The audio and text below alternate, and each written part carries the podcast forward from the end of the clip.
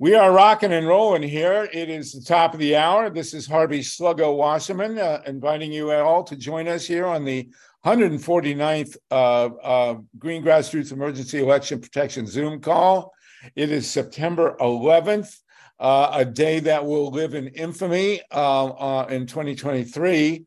Um, we, of course, are all commemorating the horrifying attacks on the World Trade Center in 2001 uh, in which 3,000 at least people were killed, and many, many more died, by the way, uh, from the toxic um, outfall of, of, that horrible accident, accident, uh, whatever it was. We're still trying to figure out what it was. Um, um, but the the the lead, the mercury, the uh, asbestos, the uh, the glass, the all the other horrific uh, pollutants that came out uh, of the crashing of the World Trade Center, I'm sure killed more people than were actually killed in the actual accident. And of course, the uh, uh, uh EPA chair at the time, Christine Todd Whitman, has since apologized for not doing what should have been done, which was to evacuate uh, all, at least of lower Manhattan and probably all of Manhattan, uh, and, and actually do the unthinkable, which would have been to close the stock market, which the Bush administration did not want to do. We are also commemorating, this is the 50th anniversary of, of one of the most horrific and egregious uh, offenses of uh, American imperial power, which is the uh, inexcusable overthrow of Salvador Allende on September 11th, 1973. Uh, the duly elected socialist uh, leader of Chile, uh, who was murdered by the Central Intelligence Agency. There is that is not a conspiracy theory; it is uh, absolute fact. We all know it to be fact. Henry Kissinger uh, is very proud, remains very proud of having uh, uh murdered Salvador Allende. He is a war criminal, as far as I'm concerned, and this is a a day that that also will live in infamy for the people of Chile and for our own moral standing in the world uh, uh, that coup d'etat is inexcusable. This piece that Steve is showing us uh, with the picture of uh, Henry Kissinger is a, a, superb piece written today by Robert Reich. Uh, it's one of the best pieces actually I've ever read on Chile and the coup d'etat there, and I strongly urge everyone to track down Robert Reich, the former uh, Secretary of Labor under the Clintons, um, and what he has to say uh, about about the, the, the Chilean coup uh, of 1973. It's very, very worth reading. Um, many great articles about that have also been published in the Progressive magazine. We're joined by the great uh, Norm Stockwell, who still has the best beard of anyone who's come on our our series here. Congratulations, Norm. Don't shave. Um, uh, I'll shave for you. I, I, will live for your sins. Um, uh, we are also going to have a great report from organized labor from the Pine Tree Alliance. At the top of the hour at six o'clock Eastern Time, we'll be joined by the great Reverend Art Waskow for 15 minutes, who's going to talk about uh, the uh, conjuncture of uh, uh, environmental and religious thinking. Uh, Art also has a piece out. I guess his son has been bar mitzvahed this week, so we will uh, congratulate him on that. we'll be joined by Steve Donziger in the second hour to talk about um, Cop City and the RICO there. And Maya van Rossen will talk to us about the great victory of the uh, of the kids in Montana on their federal lawsuit. So we have a lot to go uh, for this next two hours. I'm thrilled to be joined joining everybody. We have 39 people uh, t- at the get go. And um, I also want to congratulate Maya, Myla Reson on her great new cartoon. I think that one wins the prize, at least so far, for the best of the series. That green um, um, uh, blob coming out of the nuclear power plant.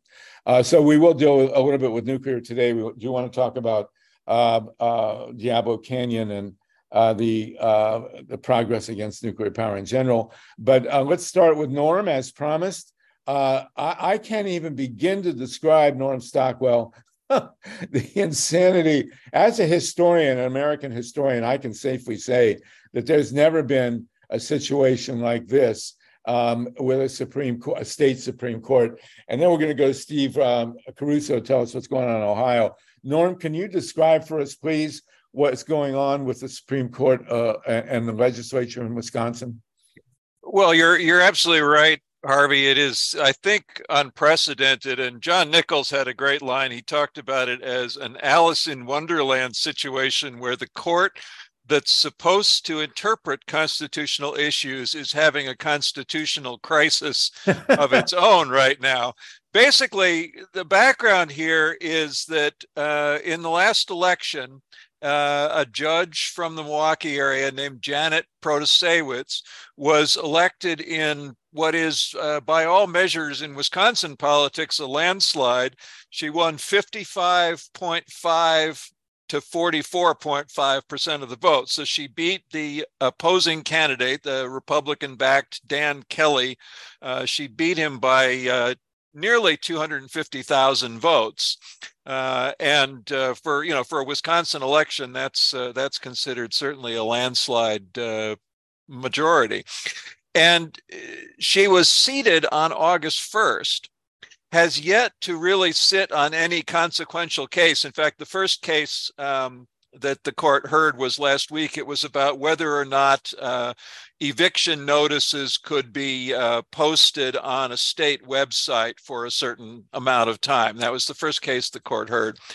But already the Republicans in the state legislature are urging that she should be impeached because they know that when the case regarding the state's gerrymandered election maps comes to the um, the Supreme Court, that uh, right now the liberal majority on the court uh, is going to vote against those current maps. These are maps which were initially put in place in 2010 and then reinstituted in 2020, and which allowed the Republicans to have a two thirds majority in the state legislature, even though in every single statewide race, governor, lieutenant governor, attorney general, secretary of state, state treasurer, the Democrats have always won. So we have a state that's pretty firmly divided, and yet we have a state legislature that's uh, heavily weighted towards Republicans.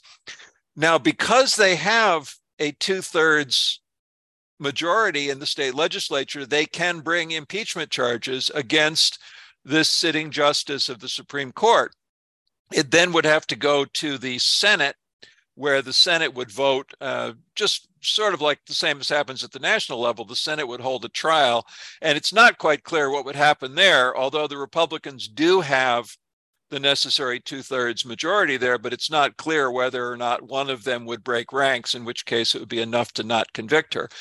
However, any of this simply plays in their favor because it delays the opportunity for the court to consider these maps. So once that case is brought, which is it has not yet been brought to the court, but once that case is brought to the court and they have a certain amount of time to decide before we get too close to an election season uh, for a change to be made. So the Republicans are basically trying to, uh, I guess the football metaphor is run out the clock uh, so that they don't have their legislative majority threatened in the next election in 2024. So that's the that's basically the landscape that we're looking at um, here in Wisconsin right now absolutely staggering. Uh, it's just mind boggling. And, and uh, hold on one second. We got technical difficulty here. So, uh, did some judges already uh, turn down an argument against the new bench judge uh, violating some kind of partisan law or something? I mean, it was not well founded argument. But a, well, the the argument that's being made by the um, Republicans in the state legislature is that because she was outspoken on the fact that the maps are rigged, which is actually, I don't think, a point of contention. I think that even the Republicans uh, have admitted in uh, in public that they know that they rigged the maps and that they were successful in doing so. But because she said that during the campaign, these uh, legislative Republicans are arguing that she should recuse herself from any case involving the maps. Now, there's another case here in Wisconsin that also will uh, be coming up, and that's the Wisconsin state uh, 1849 anti abortion law. And similarly, during the campaign, Justice Protasiewicz, now Justice Protasiewicz, then Judge Protasiewicz, uh, declared that she was pro choice. And so in that case, they're also going to try and force her to recuse herself. Now, basically, um, by recusing herself in either of these cases, it would end up leaving a split court. And so then no decision would be made in both those cases. So that's why this is really um, a very important issue. And the other thing that's that's at play here is simply the current rules allow a justice to decide whether or not they should recuse themselves. And in the past, Republican leaning justices, it's supposedly a nonpartisan court, but of course, Republican leaning justices on the court have not recused themselves when they've considered issues that uh, that they have a political uh, affinity towards. So I think that you know historically uh, what's good for the goose is good for the gander. The Republicans, uh, the Republicans are not playing by the same rules that they're trying to uh, force uh, newly installed Justice Protasiewicz to play by. Well, uh, refresh my memory. Don't we, in the uh, uh, course of uh, uh, putting uh, people on the Supreme U.S. Supreme Court, have a hearing where they're supposed to declare what they actually stand for? well, that's the U.S. Supreme Court. This is the Wisconsin state Supreme Court where the seats are elected by a popular vote. And again, Justice Protasiewicz was elected uh, by a, uh, a resounding majority, an 11% majority in the popular vote. So I think that voters knew what they were getting when they voted for this judge. I want to um, introduce uh, a special guest that we have joining us uh, on the phone, also from Wisconsin. Uh, Chuck Chvala is an attorney who served in the Wisconsin legislature for 12 years and then uh, 20 years in the state Senate uh, including three terms as the uh, Senate Majority Leader and was a Democratic candidate for governor in 1994. And he's been following these issues very, very closely. And the Democrats in the state of Wisconsin have actually launched a, uh, a campaign to raise public awareness about these issues. And, and Chuck has some updates for us on that, I think. Chuck, go for it, please. Good to have you with us. Oh, and I think, muted. Yeah, we need to unmuted here. We need to unmute Chuck. So it, it's an astonishing situation, and of course, the Republicans have made it very clear that they'll do anything to stay in power. They realize in Wisconsin that if they if they don't hold on to this gerrymandered map, that they will not have the uh, control of the legislature anymore. As you've pointed out, that's what this is obviously about. Chuck, go ahead. Um, the uh, there is some breaking news on this, as uh, CNN would like to say. Uh, earlier this afternoon, uh, just today, uh, a couple of attorneys filed a, a motion for imposition of a temporary restraining order against uh, the assembly to prevent them from impeaching Protasiewicz. The basis for that, as I understand it, I've, I've tried to look at it briefly before we get on here. Um, they're saying, and this is true, from my reading, it's true that the Wisconsin Constitution, although it allows the assembly to impeach, it, it, it says you can only do so for three reasons crimes, misdemeanors, or corruption. And nothing that's been alleged here that I can see would rise anywhere close to that level, especially after, as was just pointed out by Norm, after you get a, a an 11% margin in an election less than six months ago. So the bottom line is if if this Supreme Court can act with Justice Protasiewicz, it seems to me that the assembly should be prevented from doing this. If they can't, democracy is basically gone because this means that the already gerrymandered assembly would simply be able to impeach with impunity anyone who disagrees with them in the Supreme Court. And that would allow them to have a continuing majority for as long as as things go on. It would take something crazy to happen for them to be out. So I expect that there's a good chance that either this proposal or others similar to that that I expect to see from other attorneys will result in the assembly not being able to move forward with impeachment, if or if they do so, that it will be invalid. Because at the end of the day, who is able to speak about the meaning of the Constitution at the end? Who is the ultimate authority for that? That's the Wisconsin Supreme Court. And it's been a bane for, for Democrats and progressives because that's allowed them to say, oh, we will adopt a least changes approach to the most gerrymandered districts in the country. And we will use that as our basis for deciding. And the Supreme Court said, yep, you get to go with those gerrymandered districts. Now that Protasiewicz has run a, won a race by a, by a, a landslide, I think that you're going to see this change very quickly, and you'll see new maps next year. You'll see Protasiewicz acting, and I think the assembly will not be allowed to do this. Well, as my mother used to say, from, from your lips to God's ears, um, um, we have a parallel situation, a similar situation in Ohio. But, uh, again, it involves gerrymandering and the Ohio and the uh, state supreme court. Uh, Steve Caruso, our man um, in, in Ohio, can you tell us what's going on in Ohio and what the parallels are. Norm, did you want to say something quick? Uh, yeah, before before you go to that, I just I think it's also worth noting this this public campaign that um, Ben Wickler and the Democratic Party of Wisconsin have initiated. They put four million dollars into a campaign of public education because they want to make sure that people in the state of Wisconsin understand these issues and understand what the legislature is trying to do. It's really a uh, you know a bold grab at democracy. And Harvey, you introduced the program today by mentioning the uh, the coup that took place in Chile uh, 50 years ago. And while this is not anywhere near as violent as that situation, it certainly is a case where the Republican Party of Wisconsin is trying to initiate a coup against democracy in the state of Wisconsin and unseat a democratically elected leader. Uh, in this case, Judge uh, Janet Protasiewicz. Yes, and of course we know we, we have a governor in Florida now who's just uh, arbitrarily removing um, uh, elected officials there too. So this is a uh, this is not just happening in Wisconsin. And let's hear from Steve Caruso. Steve, you want to tell yep. us what's going on in Ohio?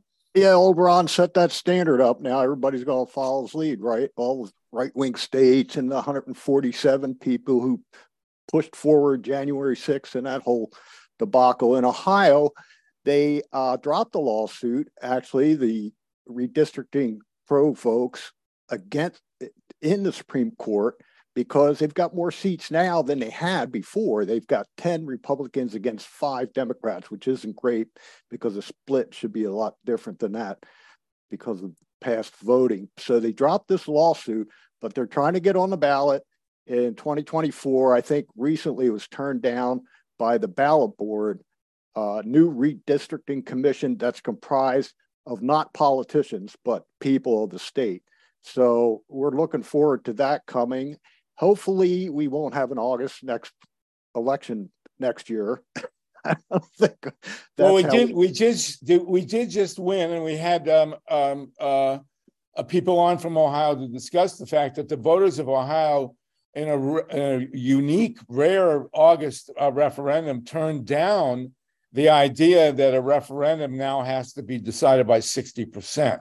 So we're still at 50% in Ohio. But uh, what is going to happen to the maps, uh, Steve, in, um, in, in Ohio uh, based on this this fight? And what's the parallel to Wisconsin? Well, they're going to they're going to stay with the map till 2024 because that's what the Constitution says, apparently, unless something changes in the meantime. Um, so we have a terribly gerrymandered map in Ohio that we're going to have to live with. Is that right? Yes, definitely 10, 10 to 5, 10 Republicans to 5 Democrats. So what's going to happen at, at this point with that? It, it, it's hard to say. They're trying to get this commission, new commission in as an amendment to the Constitution in 2024. Uh, there's still a lawsuit by the Democrats going on. So where that at, is at, I don't know right now. But uh, there are uh, Republic is a Republican dominated Supreme Court who the, the U.S. Supreme Court says that they can rule on the constitutionality. Now, what they're going to do, we don't know at this point. But the U.S. Supreme Court said that the Ohio Supreme Court needs to make a decision. So what that is, I don't know. Is it going to get people in the streets? We can. Well, the Ohio Supreme Court made a decision um, when the Republican um, um, Chief Justice went with the with the democracy side and threw out the maps uh, that, that, had gerrymandered the Ohio legislature, and the the Republicans uh, played games with it and managed to not uh, uh, replace this gerrymandered map, and so it's still in place, and we still have a supermajority in the Ohio legislature, even though, like Wisconsin, the state is split. Um, Norm, have you have you people in and and Chuck in, in Wisconsin been following the Ohio situation? That and North Carolina, there are just so many places where Congress has been uh, just terribly gerrymandered. And the Ohio example is one of the more extreme. Uh, of course, you've all heard about the Alabama situation too, and how they wouldn't even respond to this relatively conservative Supreme Court. In Wisconsin, in addition to having this have an impact on state Senate and state assembly races, in Wisconsin, there will actually probably be a pickup of two congressional seats, if not overturned by the US Supreme Court, because the third congressional district and the first congressional district will be turned into competitive seats that we expect if there's a reasonable year, Democrats will win. So you'll go from having a 6 2 split in a 50 50 state where Governor Evers, a Democrat, just won by 3.4%. You will see that uh, turn from six Republicans and two Democrats to probably four Democrats and four Republicans. But Ohio is a, an extreme example, and it's it's just a disturbing example of what they're doing across the country, which really makes it hard for us to win back a majority in the House of Representatives. This all dates, by the way, to uh, well, of course, it dates back to 1812 when uh, uh, Elbridge Gerry, the governor of Massachusetts, pioneered gerrymandering.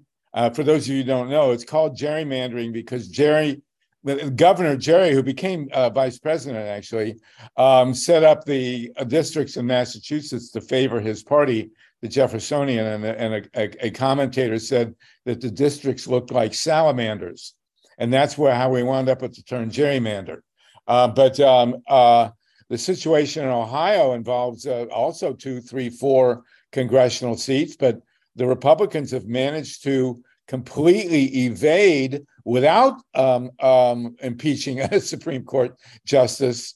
Um, uh, and there she is. Uh, uh, her name is Maureen O'Connor. Uh, she, um, uh, uh, as a Republican, actually sided against the Republicans, and now she's out. We have a, a an age term limit in Ohio of 70 for Supreme Court justices, and she was termed out, but she apparently is a private citizen still fighting um, uh, for uh, reasonable uh, districts. We have a hand, and then we're going to have to wrap, and we're going to move on uh, to, to Aaron and labor issues, and and, and then uh, we're going to talk about the Pine Tree Alliance. Uh, David Gurin, do you have something to you want to jump in with real quick? David, are you unmuted? Let's unmute you. Uh, okay. Um, let's. Here we go. Wait, wait. There. Okay, David, go. David, go ahead. Can you hear me? Yes, go ahead, please. Okay. Okay. So, um, let me uh, some of the details you got wrong. Okay. First, uh, for the congressional maps, the uh, the plaintiffs, the League of Women Voters, and uh, Common Cause dropped their suit because they were concerned with the uh, change in the uh, uh, uh, the state Supreme Court, where there's more Republicans, along with our uh, obnoxious Republicans that that, that uh, have a, a huge supermajority, that when they redid the the congressional maps for this year, that might be even worse. Um, but they're still going to fight it later on with the uh, with amendment uh, that Maureen O'Connor is, is pushing for to uh, have an independent commission, totally independent of any politician, uh, do the uh, redistricting. You're talking but, about Ohio, is that right, right David? Yeah, yeah. All, he's talking. That's Ohio. Yeah. Pretty much what I said. Okay, yeah. so, so that's then, pretty much what Steve said. Do you have anything to, to add here? Well, well, wait, wait, wait, wait. So for the uh, state maps, though, um, uh, that's actually going re- going back to the redistricting committee, and it's still in process uh, to redo those maps. In Ohio. So, well, they're, they're going to start Wednesday to change the General Assembly for Ohio. So, like the state legislatures and so forth. So, I I don't see anything coming up. If you've got something, please share it. Yeah, well, listen, we have uh, Dennis Bernstein on the on the call. Dennis is the great host of the Flashpoints show, nationally syndicated out of KPFA in Berkeley. Um, and Norm you being the publisher of uh, one of the most influential magazines in the country, maybe it will be good to have a comprehensive, if you haven't done it already, a comprehensive look at these uh, legislature slash state Supreme Court slash U.S. battles uh, again on, on, redistricting. This yes. all dates to 2010 uh, when the red map coup happened, when uh, Obama was comfortably ensconced in the Oval Office and didn't pay attention to any of this. And there, there's a great book out whose name I can't fully uh, um, uh, say. It's called RATF dot dots UCKED. and then that was the, the explanation of how this gerrymandering coup engineered by Karl Rove and uh, and the Nixon dirty tricksters completely, um, you know, um, uh, changed the nature of the state legislatures of the country. Um, uh, Norm, do you have an? Uh, thank you for that, David Gurin from Ohio. Norm, do you have a an overview to add to us, and maybe yeah? Well, I I wanted I wanted actually to um, to throw this to Chuck and just talk about since we're on a national call here. What are some ways that people outside the state of Wisconsin can uh, can get involved in this issue and uh, and show their support for uh, for keeping democracy in this important swing state that uh, you know may very well be pivotal in the 2024 election and could have with one vote changed on the Supreme Court um, uh, gone the other way for uh, Donald Trump in 2020. Yeah, Wisconsin is is kind of uh, the tipping point in the country.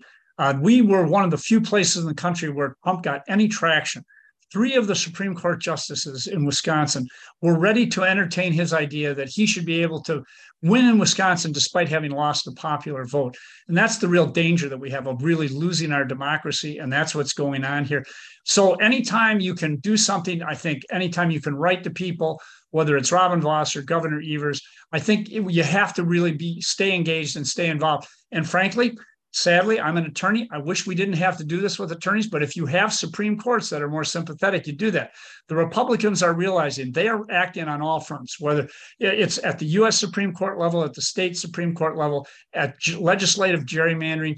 They are everywhere. We have to be as vigilant and as focused on this as they are. Write to your congressmen, write to your governors, write to your supreme, even your Supreme Court representatives, because everything is at stake. And Wisconsin could be in a situation where if Janet Protasiewicz is impeached, the Republicans could take over. And no matter who wins the election next year, Donald Trump will claim that he won.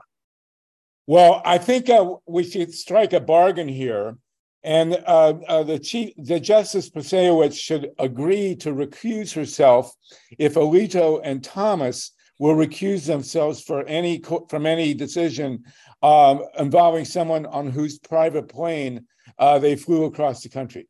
Uh, what do you think? Do you think that'll fly? anyway. I like. Let, let's see if we can make that one happen. okay. Yeah. I don't think. I don't think that'll. I don't think that'll solve our problems in uh, in Wisconsin or for the country, unfortunately. But uh, yeah. Uh, there's certainly issues at the U.S. Supreme Court which are which are very different and very important to uh, to take a look at.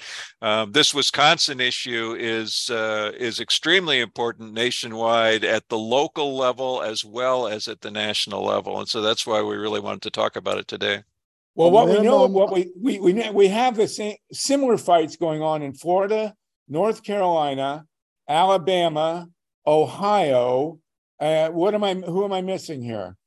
Texas. Uh, so a minimum amount of ballots were pushed away and got Trump in office, and that's from Greg Palast. He right, pointed right. that out in 2016. If they weren't messing with the ballots and plus the redistricting, we wouldn't have had Trump torture for four years. Well, that was bas- yes, you're right. Basically, Wisconsin, Pennsylvania, um, and Michigan were up for grabs there. And uh, Jill Stein, God love her, went in and caught pneumonia fighting the tooth and nail and was still being trashed by the Democrats. Uh, Dennis Bernstein, um, our great talk host here from KPFA in Berkeley. Uh, do you want to jump in? I'm trying to get you unmuted. We have 60 people on the call. Go ahead. Oh, God. Hold on, you're muted still.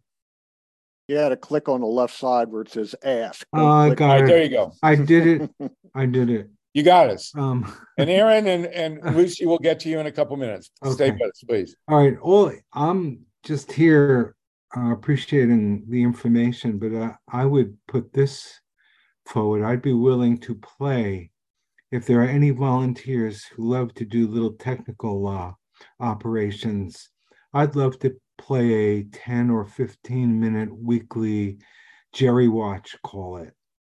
Uh, the latest uh, uh, outrages in taking away people's votes. And, you know, I really, I don't, I can't do that piece and continue to do my show. But if there's somebody who loves this subject and who's dying to do it, I'd put, uh, you know, I'd love to get a fierce 10 or 15 minutes of this is what happened to your vote this week. Uh, and we now we have a bunch of listeners now. So, uh, Yeah. I Well, it's it, it's Monday. Do you know where your vote is? Yeah, or where your Something like that. We'll have a nice little sound button. Big ding, big ding, big ding. Paper ballot that was rejected. You know, and it should be uh, honestly, it would be great if somebody was a bit theatrical, and you know, could have a little joy as we educate ourselves and fight. Well, Dennis, the put your um, email in the chat. And uh, Dennis is a, a truly great talk host, and I, it's an offer that you shouldn't refuse. It'd be a great slot for the progressive. somebody out there is waiting to do that. I'm sure. It'd be a great a great slot for somebody. It would be good uh, too, and we do appreciate s- things like that all the time. And Harry it- Shearer, man. Harry Shearer. Come on, man. Yeah. Yeah. All right, um, um, Norm, um, uh, Chuck, and and uh, Steve. Do you have anything to throw in before we on move on to the labor movement with Aaron? Norm? Thank you very much.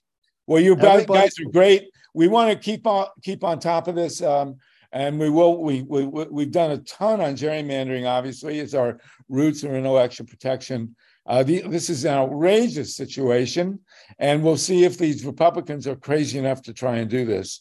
Uh, Wisconsin is not a state to take this kind of thing lying down, as we all know. So um, I'm sure Bob LaFollette is going to return and and and smite uh, these these heathens. So uh, keep up the good fight. Chuck, Yeah, you know, next year, next year is the 100th anniversary of Bob LaFollette's campaign for president of the United States, where he got one out of every six votes in the country as an independent third party candidate. So uh, look for some special coverage and a conference that we're doing about that here in Madison. And always check out our website, progressive.org, for updates on all of these issues, both in Wisconsin and around the country.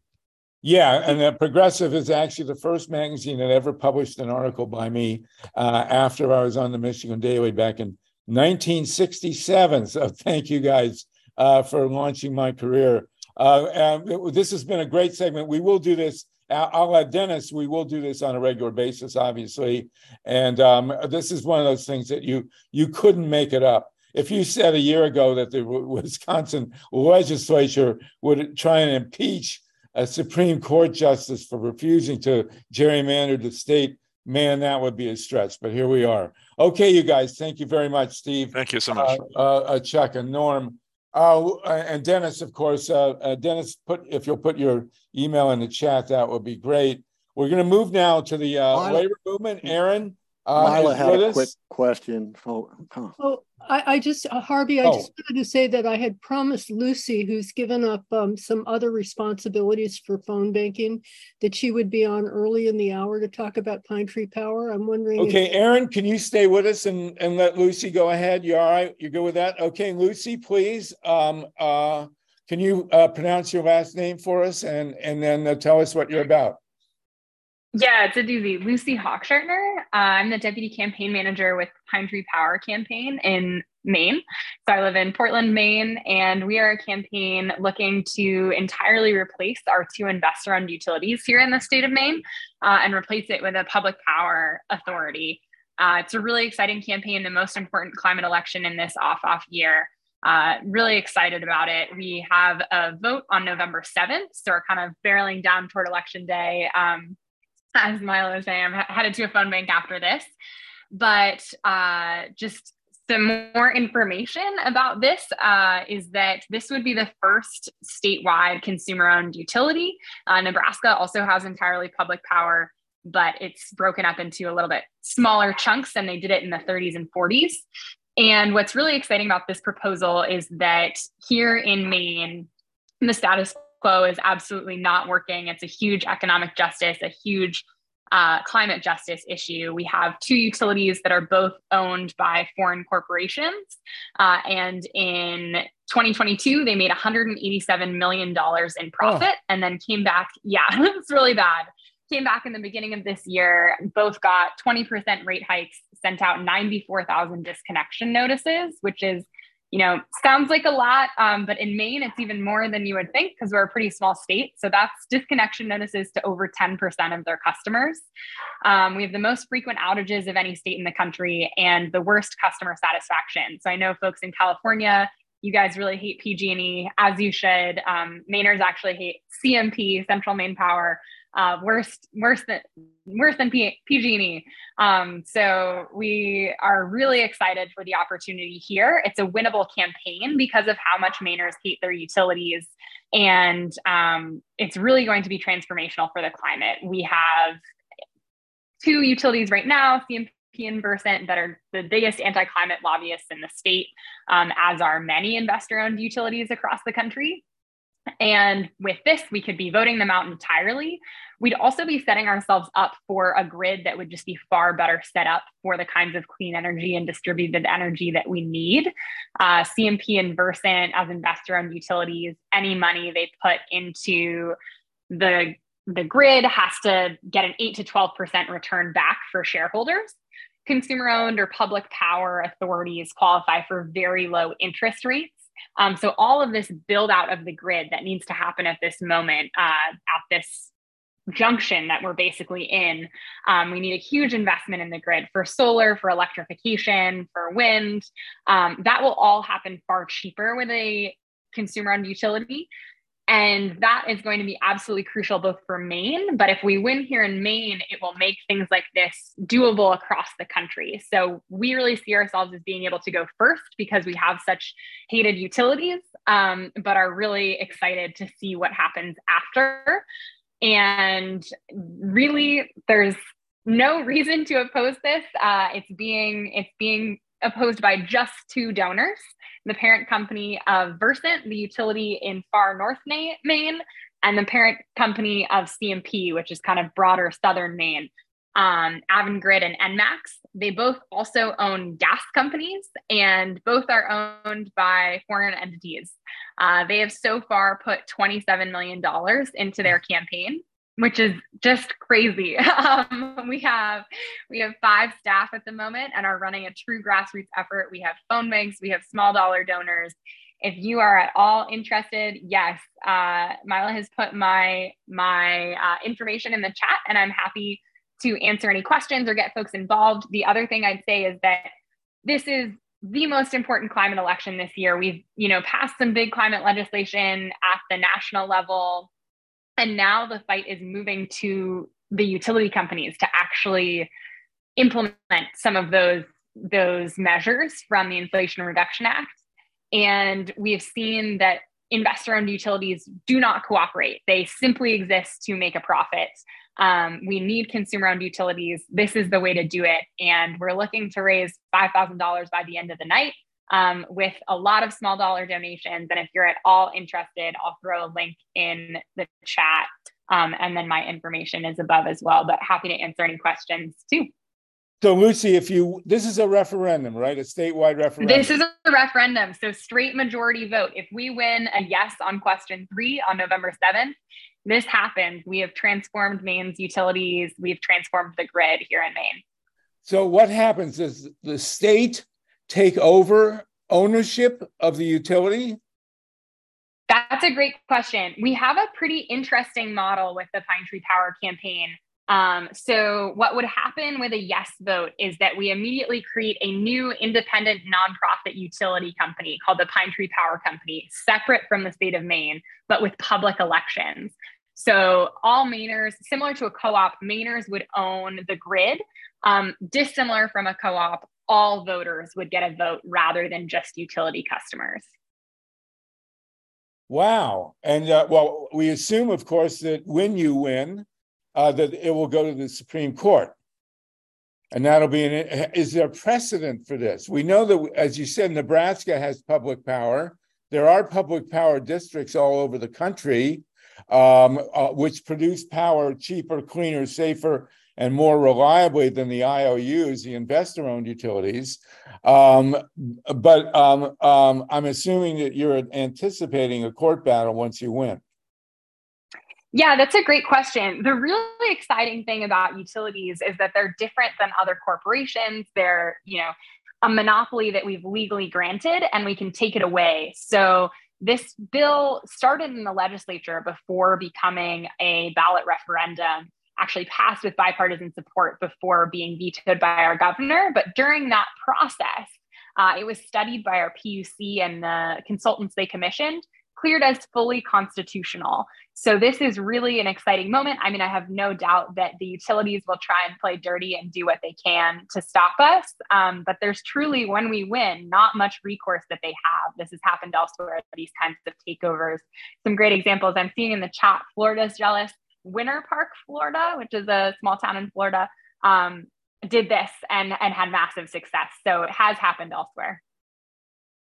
Fantastic. I also want to point out that uh, Maine uh, shut uh, Maine Yankee um, a couple of decades ago, I believe. It was one of the first to to shut, and we we congratulate you that, on that. Uh, John Steiner, you've got a hand. Do you want to ask Lucy a question? Yeah, Lucy, you've kind of alluded to the answer to this, but I'm curious where Congresswoman Pingree and Senator King are on this issue? That's a great question. So neither of them have taken a position. If you'd like them to, feel free to give them a call. Um, right now, the only one who has taken a position is is Senator Bernie Sanders, and he has come out in support of this proposal, which we're very excited about. Um, we have seen both in and out of the state a huge number of climate groups looking to get involved in this. Um, so Bill McKibben and 350.org, uh, the Sierra Club, they've all gotten involved, and then Bernie as well. Uh, and a lot of the youth climate groups in Maine are really excited about this proposal, really thinking about their economic futures and their climate futures. Um, I've just talked to so many folks. We get emails through our website every day with people who owe our utility companies, you know, $13,000, things that are just absolutely impossible to get out from underneath. And so it's, it's a huge economic justice and climate justice issue, which has really mobilized a lot of young people. So uh, how many like people live in Maine? How many how, how many people live in Maine? How many do you expect to vote in this referendum? Yeah, so um, live in Maine is, is over a million. This being an off off year, I would guess that turnout turnout in 2021 was around 37%. I'm expecting, you know, somewhere between 400 450,000 votes. So this is really a winnable race, a small amount of money, um, you know, a small comparatively number of phone calls, door knocks, uh, really can go the distance here.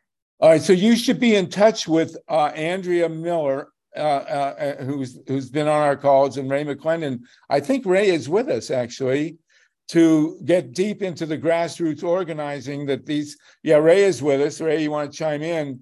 Uh, Ray is in Georgia with a brand new grassroots organization. Uh, chime in on the mechanics of grassroots organizing. These are the Ray, Ray and Andrea, among others, were instrumental in the Georgia Miracle in 2020 and 21, uh, and they they basically wrote the book on this level of grassroots organizing that that with maximizing every dollar you spend. Ray, do you want to chime in with some sage advice here? Uh, well, I think what, what, I've heard so far is great, and uh, it's absolutely a vital campaign. And I, the critical thing that it sounds like to me is to get the messaging out to uh, how uh, what you're proposing and the paradigm shift there in terms of climate and energy would do directly to their pocketbooks to um, uh, save the the uh, consumers and and slash voters uh, money to uh, convert to the type of of uh, authority that you're looking to do. That's what we found is is very helpful here when you can personalize the direct contribution uh, to to the voters. It'll have a much greater, profound impact on on their interest in getting out to vote. Excellent, Ray. Um, uh, if you'll put your contact in chat, uh, Lucy, I, I, strongly suggest you uh, uh, get a session with Ray and Andrea to talk about the, the, mechanics of grassroots organizing. Nobody knows it better than they do. And I'm, I'm one. Well, I'll go to Myron in one sec. Uh, uh, Lucy, is there a a plan in place to convert Maine to 100% green energy? That's a great question. So, what the situation is now, Maine has a great climate plan that does include, you know, a renewable portfolio standard and, and has plans to move to clean energy. The problem is, is that our investor and utilities are not cooperating, cooperating. And so in the mandate of the Pine Tree Power proposal and the new utility is that they have to actually be working with the state of Maine to meet those climate goals that they already have, which is really exciting. Okay, very good. Myla, we'll we'll call you. If anybody else wants to jump in on this, raise your hand, and then we're gonna go to to Aaron and the labor movement. Go go ahead, Myla. And and I just noticed that Lynn Feinerman also raised her hand. Um, oh, but right. um, uh, not her virtual hand, but I, I saw you signal. Okay. Um, I, at any rate, I, I just want to thank you, Lucy, for coming on. This is really exciting, and I hope you'll come back and definitely network with uh, Ray McClendon and Andrea Mitchell. And uh, I think that's really important. But I wanted to ask you. I, I think I, I read a um, an article in the Intercept, and uh, it talked about Democratic Party uh, uh, consultants who were working for the big utility companies that happened to be owned, it seems, or by the the country of Qatar. Is that correct? And um, and big hedge fund or the BlackRock or investment group. And I wonder if you can just expand on on that a little bit. And and and specifically, I'm wondering whether Democratic uh, mainstream corporate Democratic uh, politicians in the state of Maine have somehow been opposing your grassroots effort. Yeah, that's a great question. Uh, so yes, you are exactly correct. Uh, I think the article you're you're referring to is probably in Jacobin or The Lever. Um, did this great piece on you know that I'm happy to drop in the chat about the Democratic campaign because consultants that are working against this referendum. Um, I just dropped it in the chat. But yes, our two utility companies, Versant, which is very rural down east northern Maine, um, that is owned by ENMAX, which is wholly owned by the city of Calgary. So the rates that people in Maine pay go to funding uh, the dividends go to funding the city of Calgary's budget. And then we have Central Maine Power, which is owned by Avangrid, which is a US holding company, a subsidiary of the global like multinational corporation Iberdrola, which is based in Spain. Their primary shareholders are the sovereign wealth funds of Qatar, Norway, and then BlackRock Investments. Um, so it's just really everyone has their hands in there and it's not working for Maine, it's working for shareholders. Um, and the campaign consultants, you know, there are people triple dipping. Uh, their campaign manager, his name is literally Willie Rich. Um, and he, he makes fourteen and a half thousand dollars a month. His uh, partner is also on the payroll, as is his consulting firm. And so people have really shown a willingness to sell out. Um, and that I think is it really great job um, exposing this in the article. But really, it's just that these companies are wanting to protect their profits. And I think that's what we've seen over and over. Okay. Uh, uh, what else is new? um, uh, thank you for that. Um, I want to. We'll go to Lynn, and then we want to go to Aaron, uh, who's been ma- waiting very patiently. Um, um, uh, Lynn Feinerman, go ahead. Are you unmuted? I want to suggest maybe, um, Lynn, Lucy, that you get in touch with uh, Wendy, um, and if we can set up a Zoom call between you and Ray and Andrea uh, to talk about how how the organizing could go. uh, Ray, if you'd be willing to participate in such a Zoom, that would probably be very, very helpful uh, to make some great connections. Okay. But we're all for you here. Lynn, did you want to say something? Yeah, I just wanted to say a little thing. Um, Women Rising Radio profiled Ursula Sladek, who won the Goldman Environmental Prize because she and her town took over their electric grid and now they provide sustainable, clean, non nuclear energy all over Germany. So, for all we know, Maine could be the new. We could be next. yeah. So, if right. you can uh, connect, if you can put that in the chat, Lynn, and, and Lynn has a great radio show, Lynn, Lucy, maybe you guys could connect on that. That'd be great. Lucy, it's been awesome. great to have you on. We will have you back. Uh, Thanks so much. I'll throw my info in the chat and anyone should feel free to reach out. Okay, thank you. And it's Hochschartner, is that right? Hochschartner, yes, very German. That's a great name. We love it. Uh, and um, uh, of course, we also love Lucy. So if you're in the sky with diamonds, we'll be glad to have you back. Thank you so much. Okay. Thanks so much, everybody. Uh, Aaron, uh, Aaron, uh, well, thank you so much for waiting. Uh, we've got 57 people on waiting to hear you. Uh, you're with the labor movement. You've got good trouble going. Tell us all about it. I mean, we got a lot of things going on, but a public utility is exciting because that could be the future of organizing between the blue and green alliances, right? Like that's that's big news if we get it pulled off. Uh, I want to point out, by the way, Aaron, that of all the people that have been on this call, you have the best radio voice. So keep going there, please. That's, uh, that's what a few people tell me, including my former professor here. Uh, okay, well, go for it. Let's hear it. Uh, But you know, this last week, um, this last month rather, I've seen a lot of uh, changes at the NLRB, uh, including the Joy, Joy Silk doctrine has been revived. Um, work rules now have to be narrowly tailored. Uh, it turns out that bosses can't just create work rules; they have to uh, still allow free association and the rights protected under the First Amendment, the rest of the Constitution. Um, that was an IBT case that did that, by the way, for the Teamsters. Um, CEMEX came out uh, basically if an employer uh, commits a ULP during. Um, What's a ULP? It's an unfair labor practice. So, okay. unfair labor practice is a breach of an affirmative duty at law by an employer to refrain from doing something or to uh, affirmatively do something, which is engage bargaining, um, recognize a union. Um, so many things could be an unfair labor practice. So it comes from the National Labor Relations Act, and wherever an employer breaches those uh, protections or rights afforded to both unions and workers, they commit a ULP.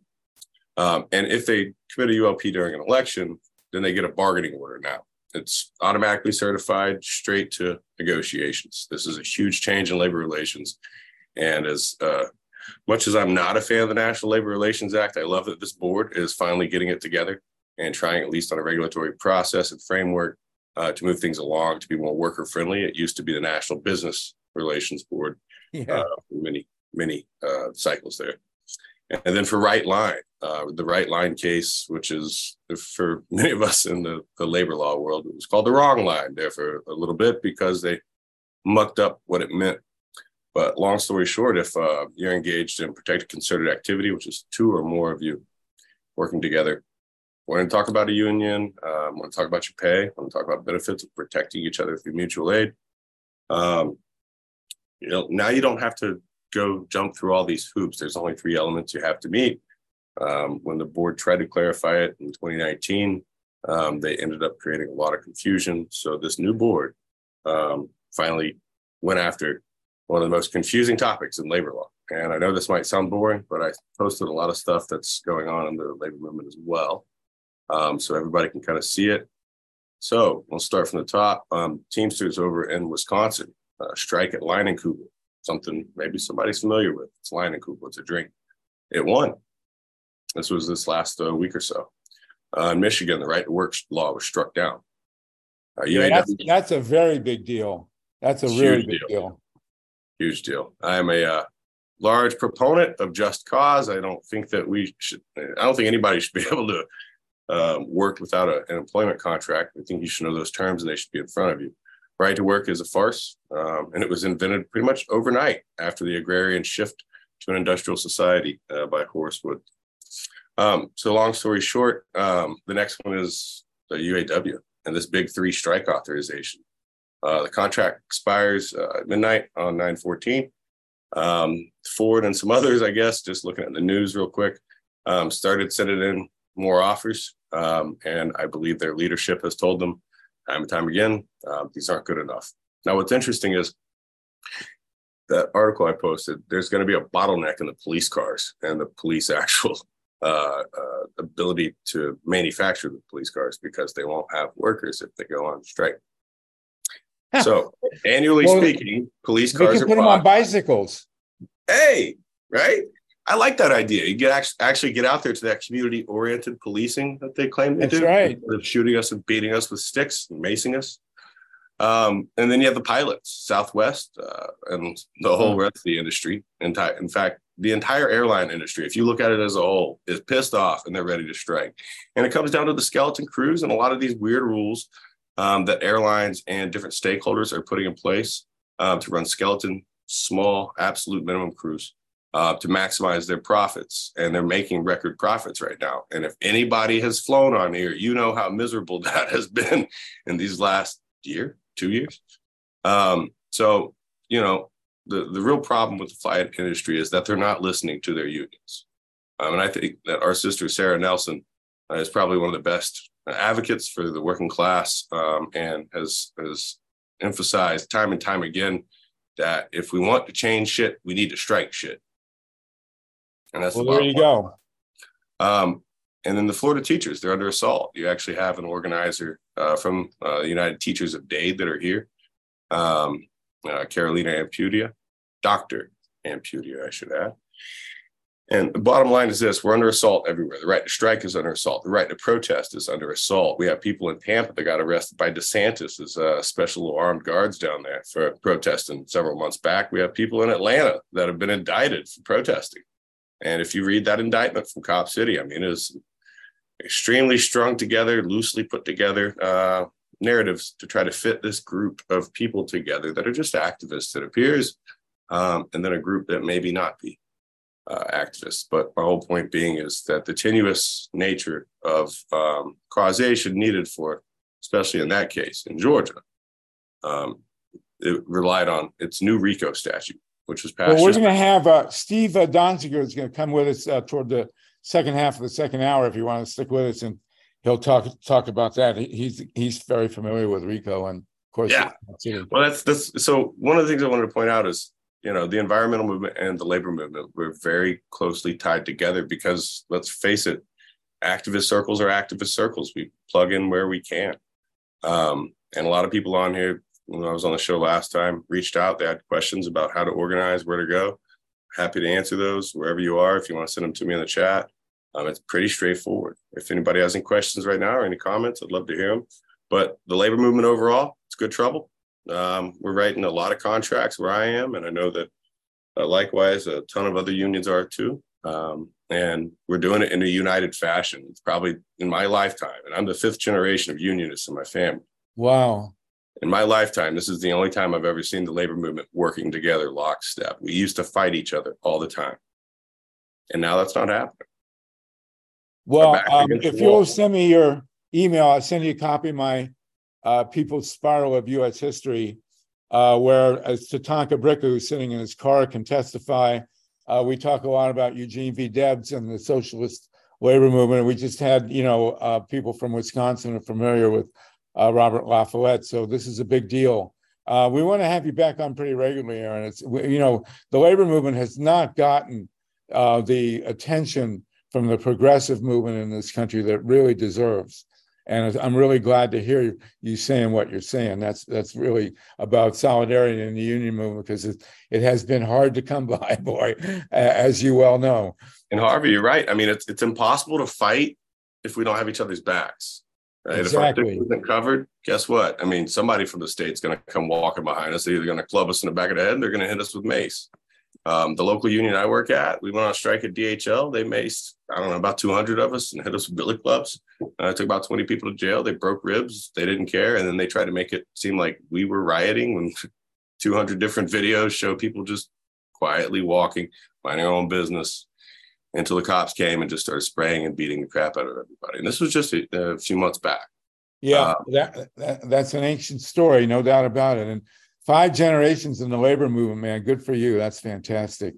Um, Myra and then Justin. Myra? Aaron, it's so so great to have you back with us. Um, I, I wanted to ask, you know, you were talking about the labor movement being aligned with us, and yet one of the things that we have found in our struggle to uh, shut nuclear power plants that it's often the business managers that represent the workers at nuclear power plants who are unionized who um, who come out strongly in opposition to shutting down nuclear power. Yeah a lot of that has to do with the uh, the way that those contracts work the the local union like i'm a dues paying electrician on top of where i work and pay dues there i'm a member of a lot of unions actually uh-huh. um, at my electrical workers union um, there's a very close relationship with the contractors association and that's a product of deregulation. It's the only way that these places could continue to be hiring halls. Um, and does it create exactly what you're trying to describe, which is let's get real, an incestuous relationship? Absolutely. Um, absolutely. Is that something that we can address internally? It is tough to do. In my local union, when we went against uh, the Contractors Association, they shrunk our jurisdiction down to one square block. They wow. put hundreds of people out of work. This was about a decade or two ago, and we had to fight to get it back. Now, um, I'm, I'm kind of curious whether it's coming from the top, whether the rank and file are really um, interested in retaining those uh, those jobs at nuclear power plants, or or if it has more to do with the business managers and the people who are making decisions for the rank and file. Well, I, I don't think it's a zero sum game. I do think that people just want to work. And I know that here in where I live in New England, I mean, we get rid of things that just look like power plants. It doesn't have to be a nuclear power plant. If it if it has that that steam stack on it, shit, the one next to Rhode Island and Massachusetts, they detonated it, um, and there was no nuclear reactor there. It just was a blight on the horizon, um, and they got tired of it. Uh, so, is it about you know the actual tie to nuclear uh, power? Not necessarily. But you have to also think about the interests and what their fiduciary duties are, because their fiduciary duties as business managers is to represent uh, their members to the exclusion of all others. And so sometimes they get stuck in the middle, but it's also not a convenient excuse for them. I do think that as a movement overall, we can look forward towards uh, blue green energy and, and see this green movement evolving and start to say, hey, wait a second, somebody has to work that.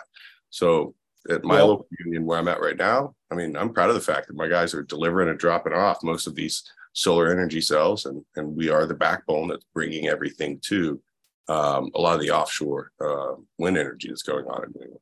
Well, I, my personal view, and I wrote about this in 1976. Actually, I interviewed the head of the sheet metal workers, Ed Carlough, and um, you know the the um, alliance between the labor movement and the environmental movement is the is the most one of the most key uh, uh, steps that we can take to saving the planet. Absolutely. You know, um, and you know, for and in California, we just don't have the oomph from the solar industry because it's not unionized. You know, we have eight, eight, we have 1,500, 1500 workers at the Diablo Canyon nuclear plant. You know what a great way to organize two birds, one stone? Let's hear it. Cannabis. What? Cannabis. Organize the cannabis workers. You're going to end up with a bunch of solar energy because most of these grow houses use solar. Well, the problem with the cannabis workers is they can never remember how to sign stuff. No, I'm sorry.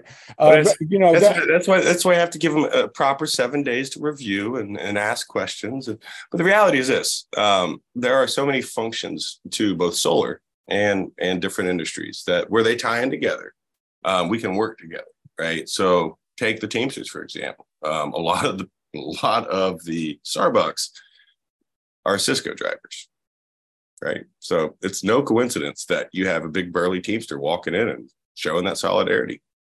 Well, we, we need it. We need it in the solar industry more than anything because if if the solar industry in California was was unionized, we wouldn't have Diablo Canyon. You know, uh, it's you've got 70,000 people installing solar panels in California, and you don't hear their voice when it comes to this ridiculous nuclear plant. And if they were unionized, we would. And what what what strikes me of a concern, I mean, I'm originally from Florida. We would have so many out of state contractors that would come in after a hurricane, and I see the same thing happening with residential stuff right now, and solar uh, going up on on homes. I'm I'm kind of shocked that people aren't. Uh, the company's only been around for two weeks, and they're coming around selling solar panels to people, and they put them up, and next thing you know, they declare bankruptcy or go out of business. I know that, that we need we need the unions to be in the business. Exactly, and you know what else we need? We need state warranties, laws changed so that they reflect things like Massachusetts law, so that you know you can you can run away from the liability for bankruptcy, but good luck because we're going to go to the product manufacturer for you know the implied warranty, right. merchantability, so, or whatever. So listen, Aaron, uh, Justin, I got to put you on hold.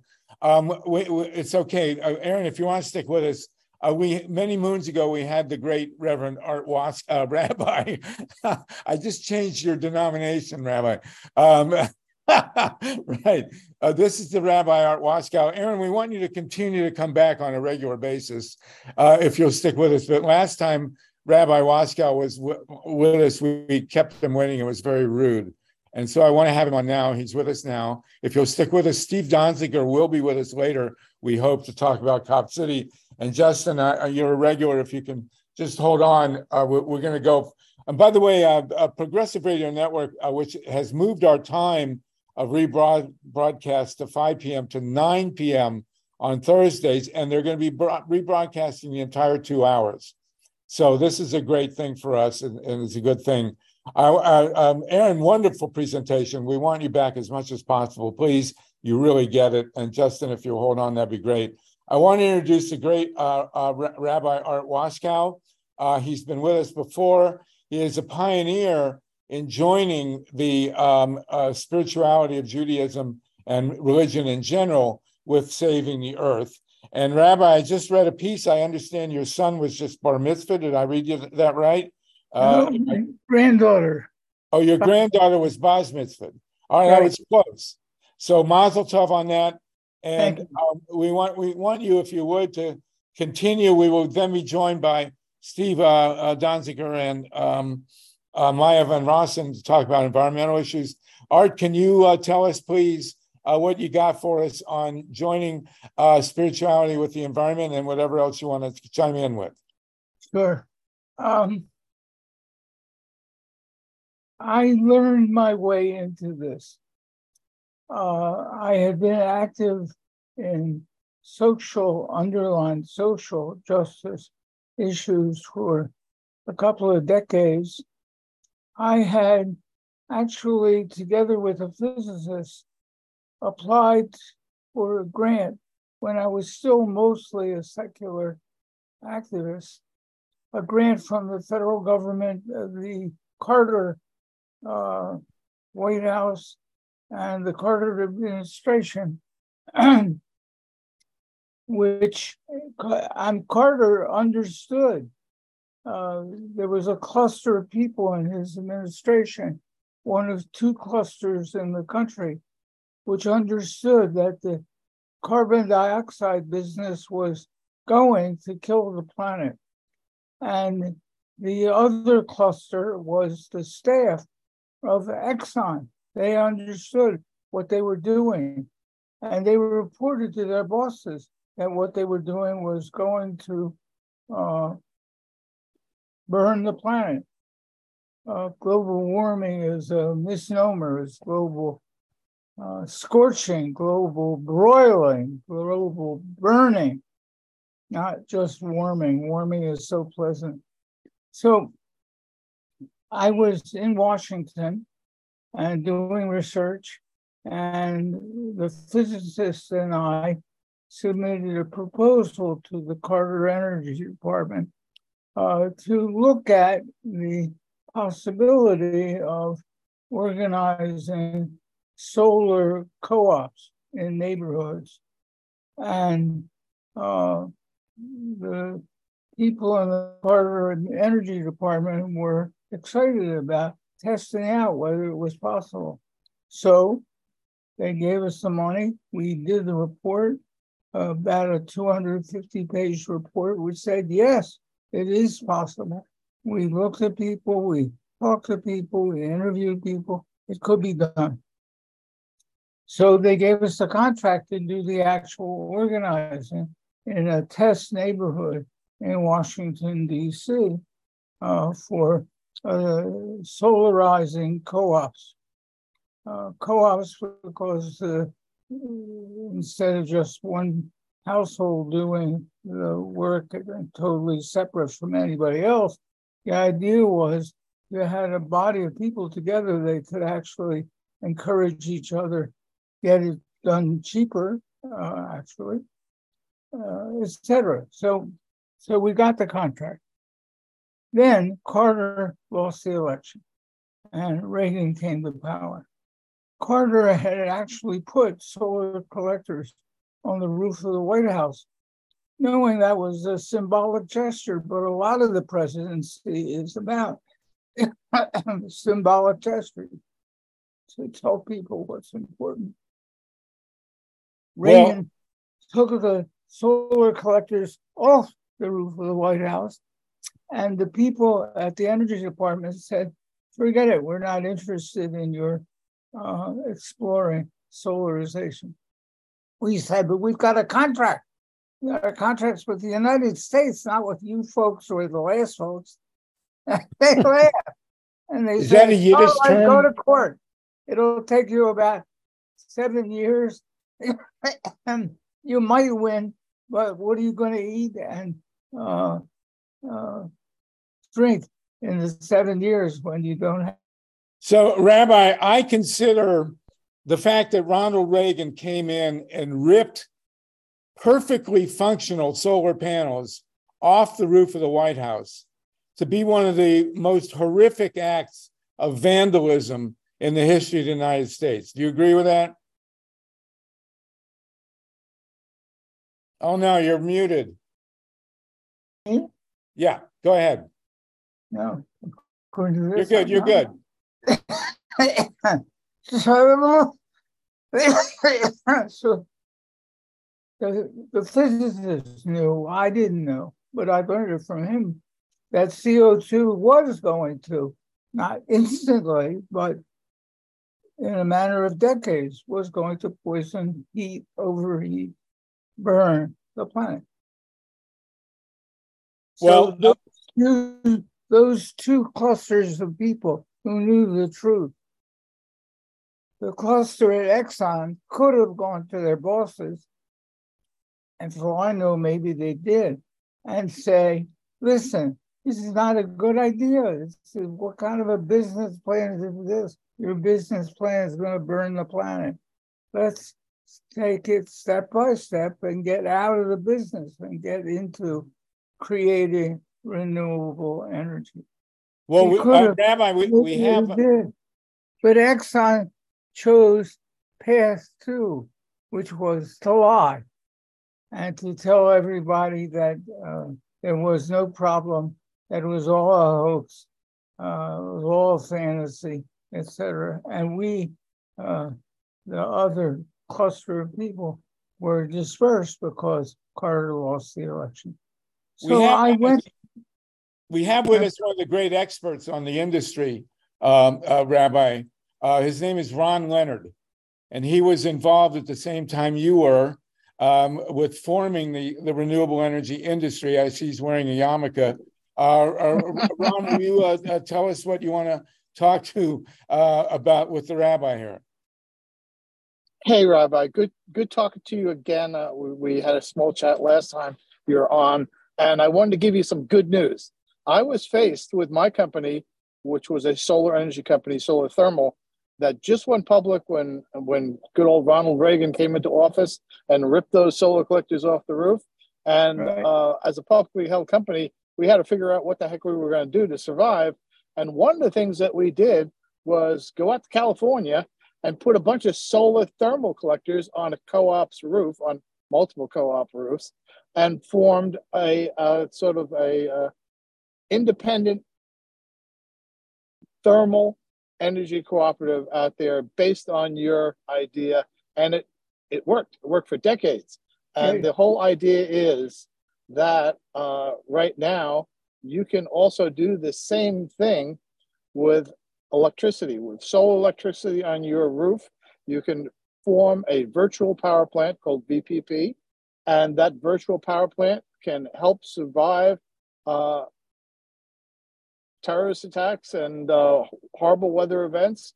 And in fact, uh, in two cases, in uh, Texas and in California recently, it propped up the entire grid. So great, great work. Uh, I know what it's like to be a pioneer, and I'm glad you were around. Well, I'm glad you're around. You took the very sensible technological way of responding to an administration that thought it was all nonsense, or rather thought that whether it was nonsense or not, they wanted Exxon to make big money. Uh, what I did was ask myself, so how do we defeat people who are willing to burn the planet in order to make money? And it seemed to me that the religious traditions, plural, uh, were an important place to work. And I began working more seriously uh, with environmental, earth oriented uh, questions as part of Jewish tradition. The biblical tradition is totally earth oriented. They were shepherds and farmers. They knew right that you had to treat the earth decently. In fact, they worked out a whole plan, a whole uh, how do you deal with the earth plan, which was that every seventh year you would have a Sabbath, a Shabbat for the earth, and you would stop organized agriculture for a year, and uh, the land would get to uh, give get uh, its own its own restfulness in that year. And then the Torah, that's uh, chapter 25 of Leviticus. Chapter mm-hmm. 26 starts out with, and what happens if you won't, you, the people who live on this land, if you won't let the earth rest? Answer the earth rests anyway on your head.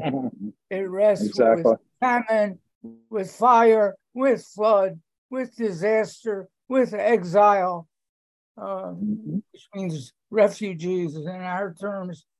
Uh, I read chapter 26, and it sounds to me like a climate scientist telling us what we're going to live through if we don't do something about it.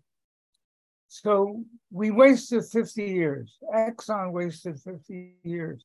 Finally, finally, people began to get what was happening.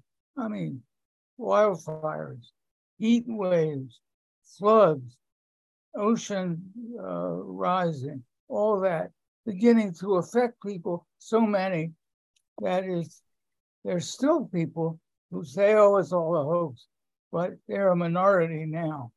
Uh, and many, many, many people are um, uh, energized to do something and what we have done is continue to try to awaken the faith communities Judaism, Christianity, Islam, Buddhist, etc.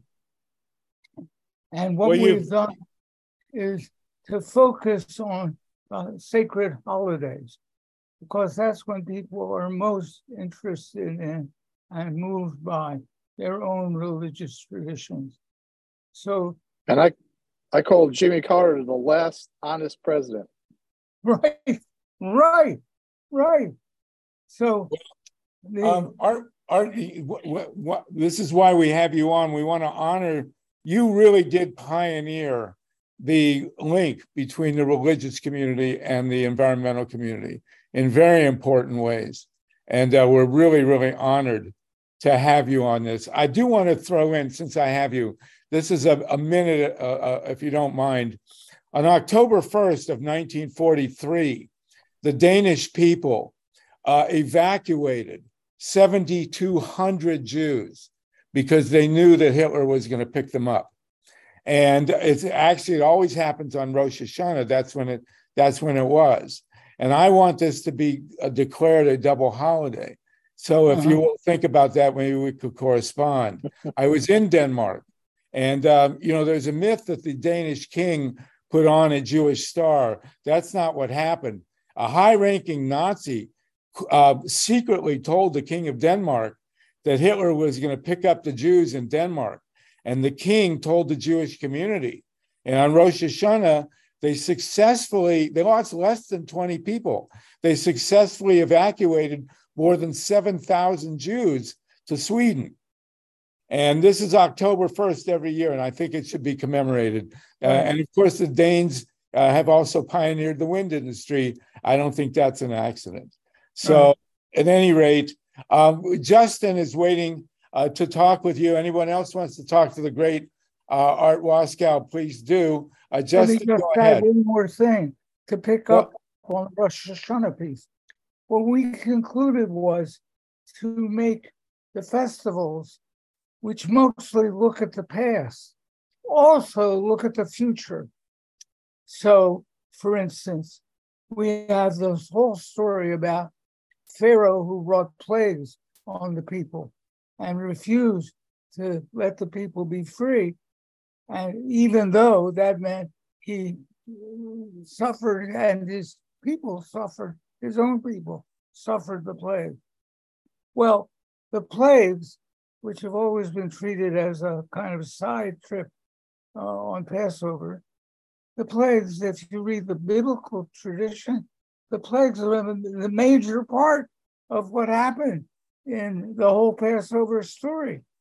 And we focus on slavery, but we don't focus on the plagues that affected the earth and all of Egypt and probably all of the Middle East.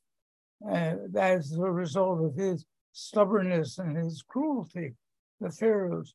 So we are we have created a number for years. Every Passover, we create um, demonstrations, challenges, sit downs, street theater at the various pharaohs uh, of today, the, the carbon corporate pharaohs of today. And we are developing ways to make other holidays into activist holidays. We coined the word Actifest from Activist Festival, Actifest. We like Uh, that. Right. And of course, the, the, the Passover story, since we have Aaron on from the labor movement, the Passover story of the Jews leaving Egypt is actually one of the great labor walkouts in the history of, of humankind, right? The, the, the people who are general being strike, a general strike. a general it's strike. wonderful- It's wonderful that it's been used for at least hundreds, maybe thousands of years as a worker's vision uh, during slavery. Uh, enslaved blacks used the story of the liberation of the Exodus as a kind of code language in their songs. Go tell it on the mountain. Uh, let Right. my people go. All those songs. Uh, but it's time to expand the understanding of Passover to include the the torment of people, ordinary people, ordinary workers, by the climate crisis, and to expand it not only to social justice, but ecological justice too. Crucial to do that for the sake of human beings, as well as Absolutely. others. Absolutely. Um, we have um, uh, Justin wants to jump in. I want to uh, welcome uh, Kathy Wolf. Kathy, you're in Maine, and we had uh, um, a great presentation on the referendum in Maine uh, to uh, get public power. I'm sure you're involved with that, and we will uh, definitely give you the links for that. Uh, Justin, uh, go ahead. I see you're wearing your yarmulke. Um, uh, what do you have for Rabbi Waskow here? Well, so I, I wanted to affirm that I have a Polish heritage, and I actually didn't come to faith though until college. And when I read the Torah, that's when I became a humanist and an environmentalist. Uh-huh. So I, I agree wholeheartedly with everything you're saying. And to back up a lot of that stuff, uh, so PBS actually did a documentary in which they showed that Exxon had suppressed its own science and its own scientists. Uh, I put that in the chat. Uh, and the uh, I appreciate what you're doing in terms of uh, solar co-ops, what Ron Leonard is doing in terms of solar virtual power plants. The third one I want to bring up is uh, community choice aggregators. Those are actually government agencies that are responsible essentially for local control. Your normal utility is actually the utility of last resort. Your CCA is who you can go to for uh, local control and, and, decide local community policy on energy so that you can have community solar that way as well. Um, and then the last thing I wanted to bring up, uh, which goes back to Aaron, is uh, that uh, when it comes to bringing more people into uh, the solar movement, uh, I'm wondering uh, what we can do to help retrain people because, say, like the pipe fitters, they don't necessarily want to lose their, you know, opportunity to work by. There's trouble, I guess, going from pipe fitting to transmission towers, is my understanding from some IBEW workers.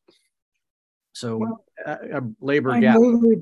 That some of the bills uh, in Congress have specifically said that there has to be a just transition, that the coal miners in West Virginia can't just be thrown out.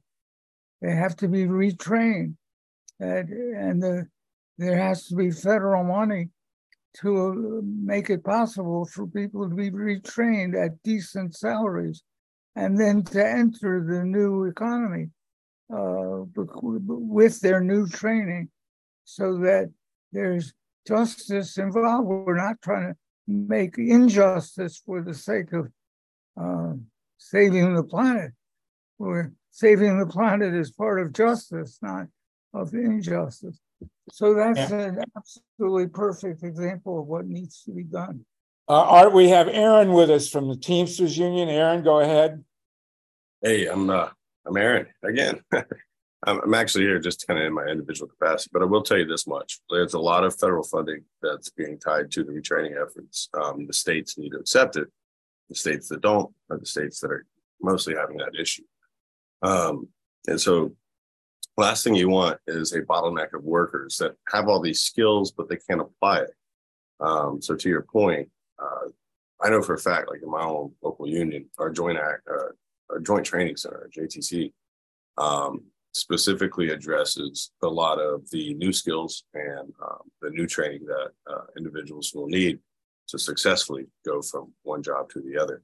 But remember this they retain those old job skills and those old classifications and those old certifications. And it creates actually, um, in a lot of ways, positive economic freedom for them because now they have more choices.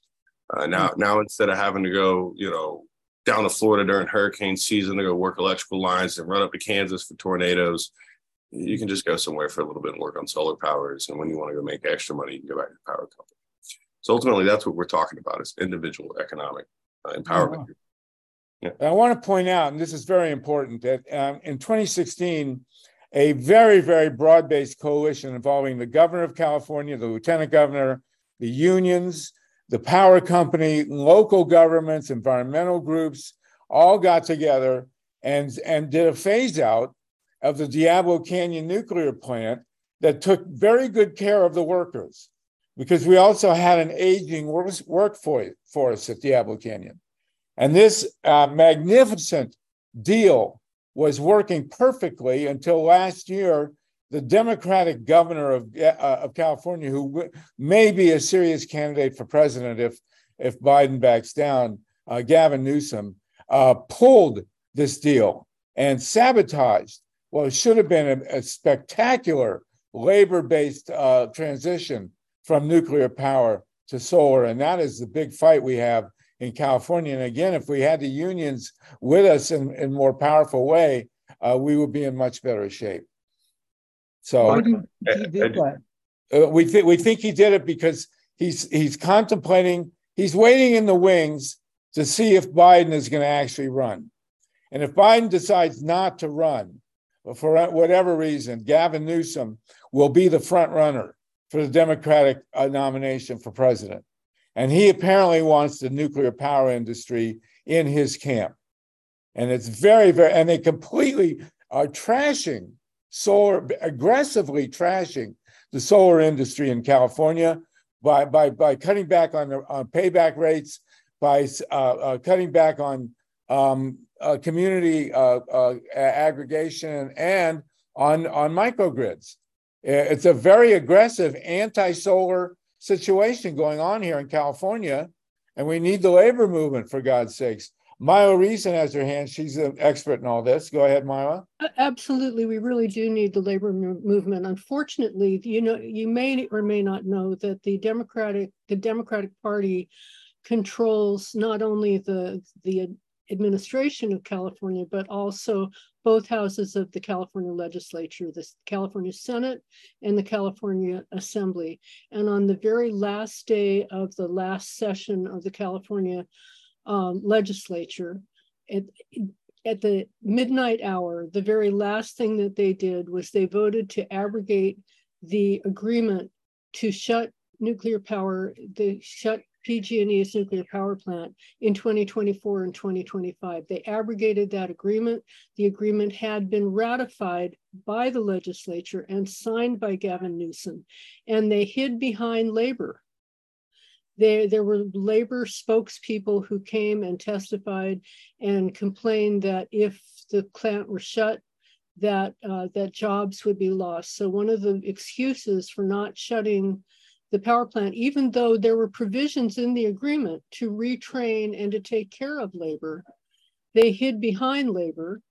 And, and they also claimed, Newsom claimed that, um, that um, there would be blackouts and brownouts. It was all a fear in that people would die, and there were just all kinds of fear tactics, and it was very dishonest and uh, and we're really hoping uh, to turn it around but it's a big fight here and we're just hoping that an earthquake doesn't cause the uh, a, a, horrible fukushima scenario in california in the, mm-hmm. in the meantime I just want to thank you, Maya. Uh, my, my, I just want to jump in. We have um, 55 people on the call. Um, uh, this is the uh, Grassroots Emergency Election Protection Coalition call. My, Maya van Rossum, is she with us, uh, Wendy? Um, uh, I don't see her on the call, but um, Art, this yeah. is Rabbi Art. This is someone we want to, and um, uh, Aaron and everybody else. Oh, there's Maya. Maya is an incredible activist, uh, Rabbi, uh, and um, has won a major victory that you should know about, uh, both in the religious community and the um, uh, labor movement, with some young people in Montana who have won a federal case. Maya, can you? Maya's mm-hmm. author. What's the co- co- title of your book, Maya? The Green Amendment, the people's fight for right. a clean, safe, and healthy environment. So you're right. on with uh, Rabbi Art Waskow, the pioneer of the uh, community, uh, joining the religious community and the environmental movement, and with Aaron, uh, a Teamster who's done tremendous work in the environmental field. Tell us about this great victory uh, in Montana, please. Yeah, so I can only take partial credit for it. There were other attorneys, other organizations who actually brought this litigation and pursued the litigation to victory. And this is the Held v. Montana case, where 16 youth um, represented by the Western uh, Environmental Law Center and our Children's Trust, challenged a state law that prohibited consideration of the climate crisis whenever they were rendering decisions, including I- issuing permits to the fossil fuel industry. And so this challenge was based on what I call a constitutional green amendment. Um, where in the state of Montana, in the Declaration of Rights section of the Constitution, there's a provision that recognizes the right of all Montanans to a clean and healthful environment. And this legal challenge um, said that this prohibition on consideration of the climate crisis was resulting in a constitutional violation of the right of these youth to a clean and healthful environment. And because it was based on what I call Green Amendment language, um, as I predicted, um, you know, the case was in fact successful and the law was struck down as unconstitutional. The thing that's so powerful, um, at this point, there are only three states Montana, Pennsylvania, and most recently the state of New York that recognize the rights of all people within the state to things like pure water, clean air, safe climate, and healthy environments, and give those environmental rights highest constitutional recognition and standing.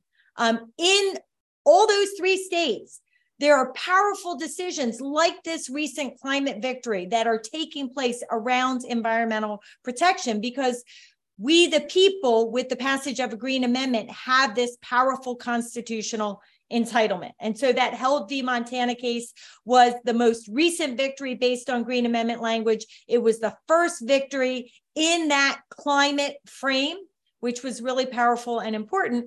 But we have these kinds of amendments advancing in 15 other states. And we just within literally the last three weeks, I've had four more states reach out to Green Amendments for the Generations, reach out to me and my organization to say, hey, how can we get this in our state? So we're working really hard to get this kind of powerful constitutional recognition and protection in every state across the nation so we can have these kinds of climate victories as well as victories to protect the rights of people to pure water, clean air, and healthy environments everywhere. And ultimately, we'll seek one at the federal level, but we're starting with the states. Fantastic.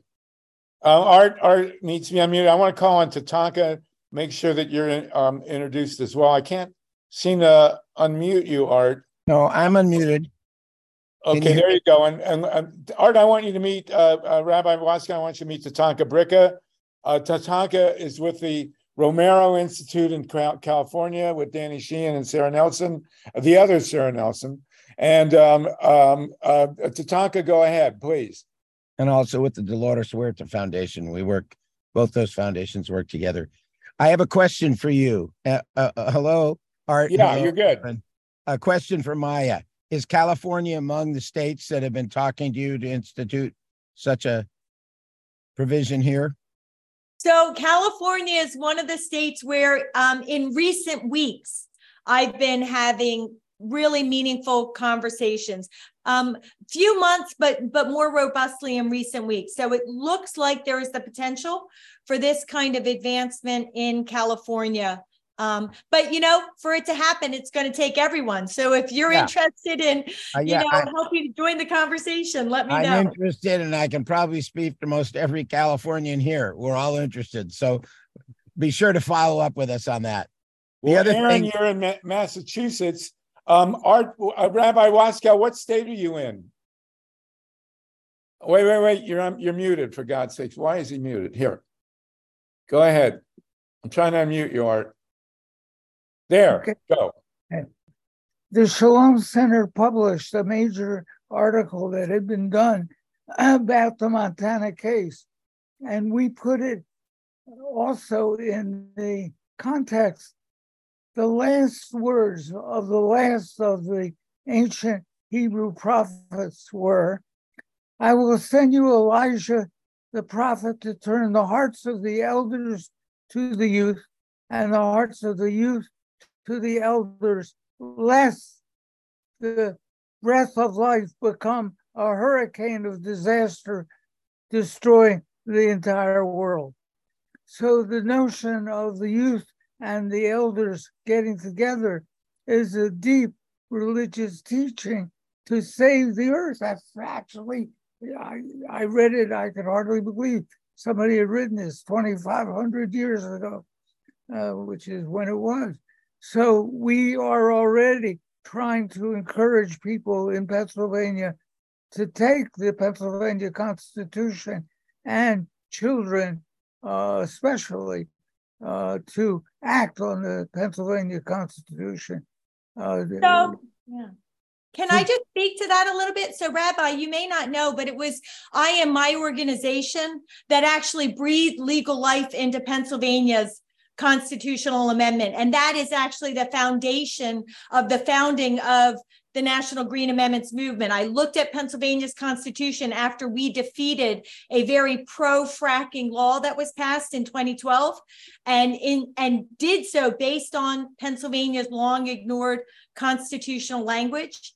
I identified what was so powerful about it and what allowed us to be victorious. I dubbed it a Green Amendment, looked at every state and found that only Montana had similar language. And that's when I embarked on my um, journey to, to seek and secure this kind of constitutional amendment in every state.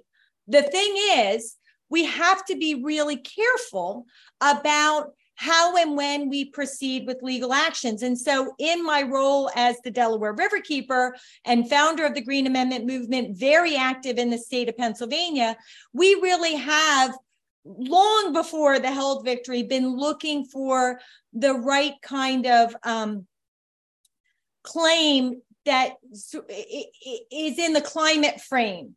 Um, but it's difficult. You have to have a, a, a you have to have the right government action that you're challenging to allow you to bring it into that frame. When we defeated the pro fossil fuel, pro fracking law back in 2013, that was a big victory for the climate.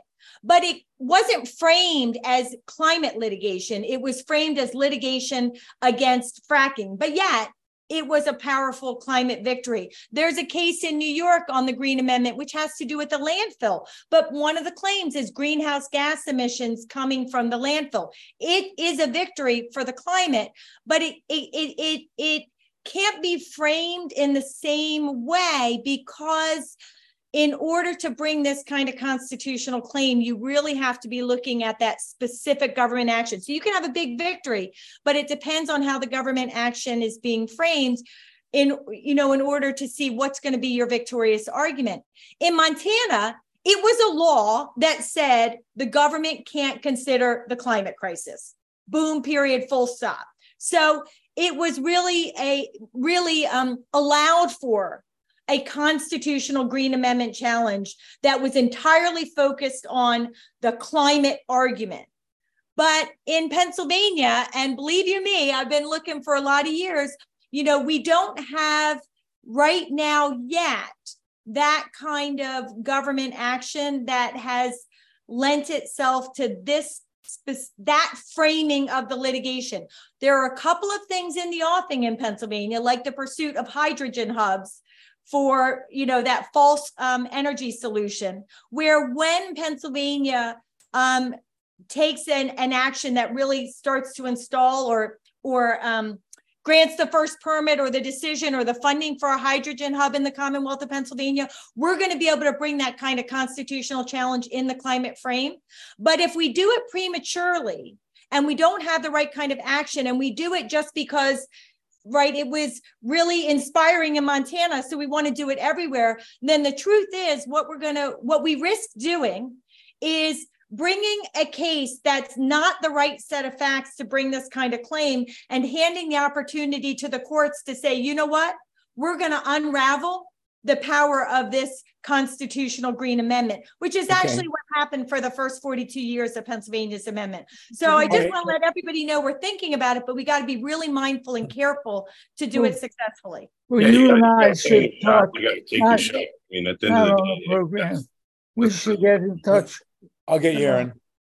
Uh, Rabbi, I'm going to go to Aaron. I want to ask you if we could possibly maybe uh, incorporate the Green Amendment and, and uh, amend the Torah. Um, uh, Aaron, uh, Aaron, go ahead, Aaron. Aaron. It's there. I, I, I, am not Elijah, so I can't I can't speak on behalf of the entirety of the Torah, but I, will I'll support Rabbi there and say that it is there if you read closely. It is.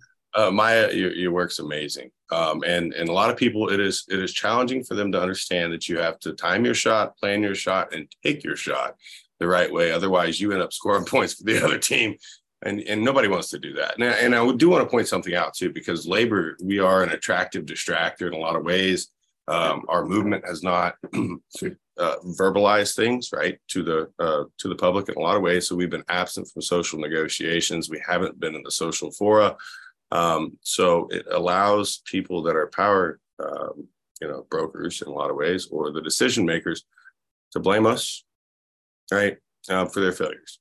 And that's been the reality of this situation, not only in the, the green climate uh, climate crisis, but also like look at our union. Look at what happened with Yellow. That company tried to blame the Teamsters for their own fiduciary mismanagement, and I would argue that that politicians do the same when it comes to their lack of uh, uh, uh like actual uh, lawmaking. I mean, they're the laziest legislators I've ever seen. Uh, in the 90s, if y'all remember, we used to do laws. And now all of a sudden, everything has to rely on, well, the law's already set. Let's just go fight it out in court. And my proposal is to do it the other way around. We should engage in social negotiations. We should be having more referendums. We should be talking more about these these green amendments. Um, and you know, if we're talking about being partners in success, then the real challenge becomes how do we see the best sides of each other? Um, and we can't fall prey to those kind of age-old divisional tactics where it's like, but but the green environmentalists want this and that's not good for us, and and but labor wants that and it's not good for us because all that does is separate us. And those divisive tactics are what these billionaires survive off of. Right. Right. You got three farms out, out in California that are sucking more water than the entire Northeast. Explain to me that.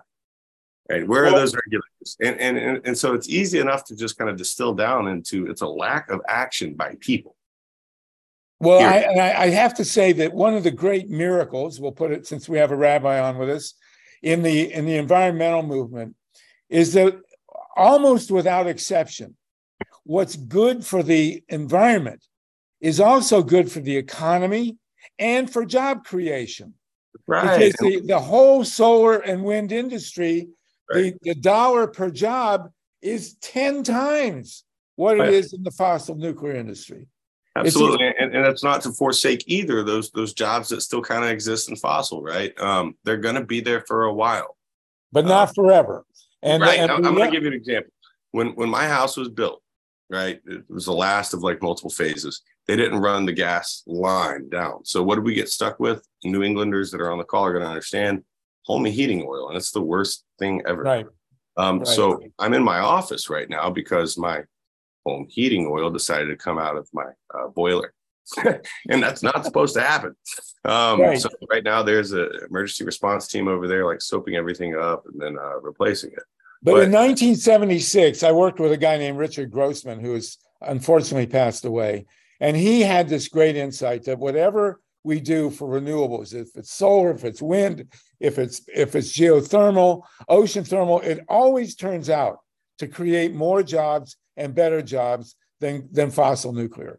Well, here's, here's here's my issue with fossil these sacrifice zones, right? Like um, we could start talking about community allocation and how we accept certain amounts of risk. And then, you know, we just say, well, the property values are going to be lowered. And then some people just got to take it on the nose. But that's not right. That's not kind to our neighbors. And, and we should be able to work right. together in these communities. Um, and then you see the other side of it, which is the predatory solar industry that does exist, that is out to exploit workers. They are absolutely out for private capital.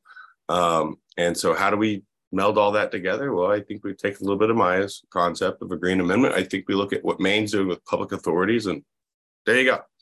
Right? Have people and, and the jobs and the unions. If the unions would get more aggressive in California, for God's sakes, and get the 70,000 solar workers out there to shut Diablo and create those, those solar jobs, we'd win in a heartbeat. Let me go to Tatanka Bricca here, who's yeah. right in the middle of this fight. Tatanka, go I, ahead. Yeah, I just want to have a. We don't have time right now. I want to have a future conversation uh, with with Maya and also with Aaron because in California, with the work that Romero and and Dolores Huerta and other many many nonprofits and businesses and state officials have been doing, we have brought together a, a, a really historic cooperative relationship with labor and with environment, with the IBEW environmental workers. And this is still waiting for some future action. One of the questions I have also, Danny Sheehan has prepared, um, which hasn't been submitted yet because we have to find someone who's standing who has the guts to do it.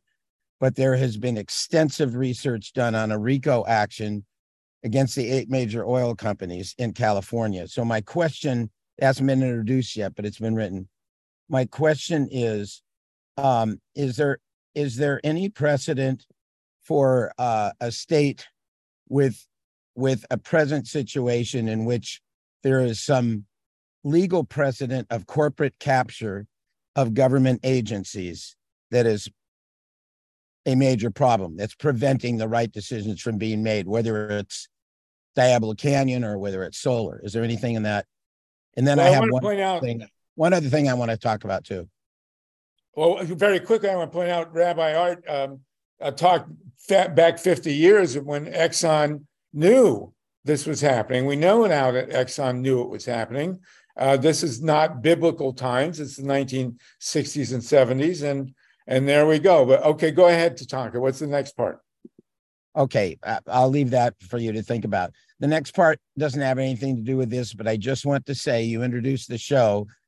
Uh, 9 73 was the you know assassination of Salvador Allende and the whole neoliberal slash fascist experiment uh, on the country of Chile.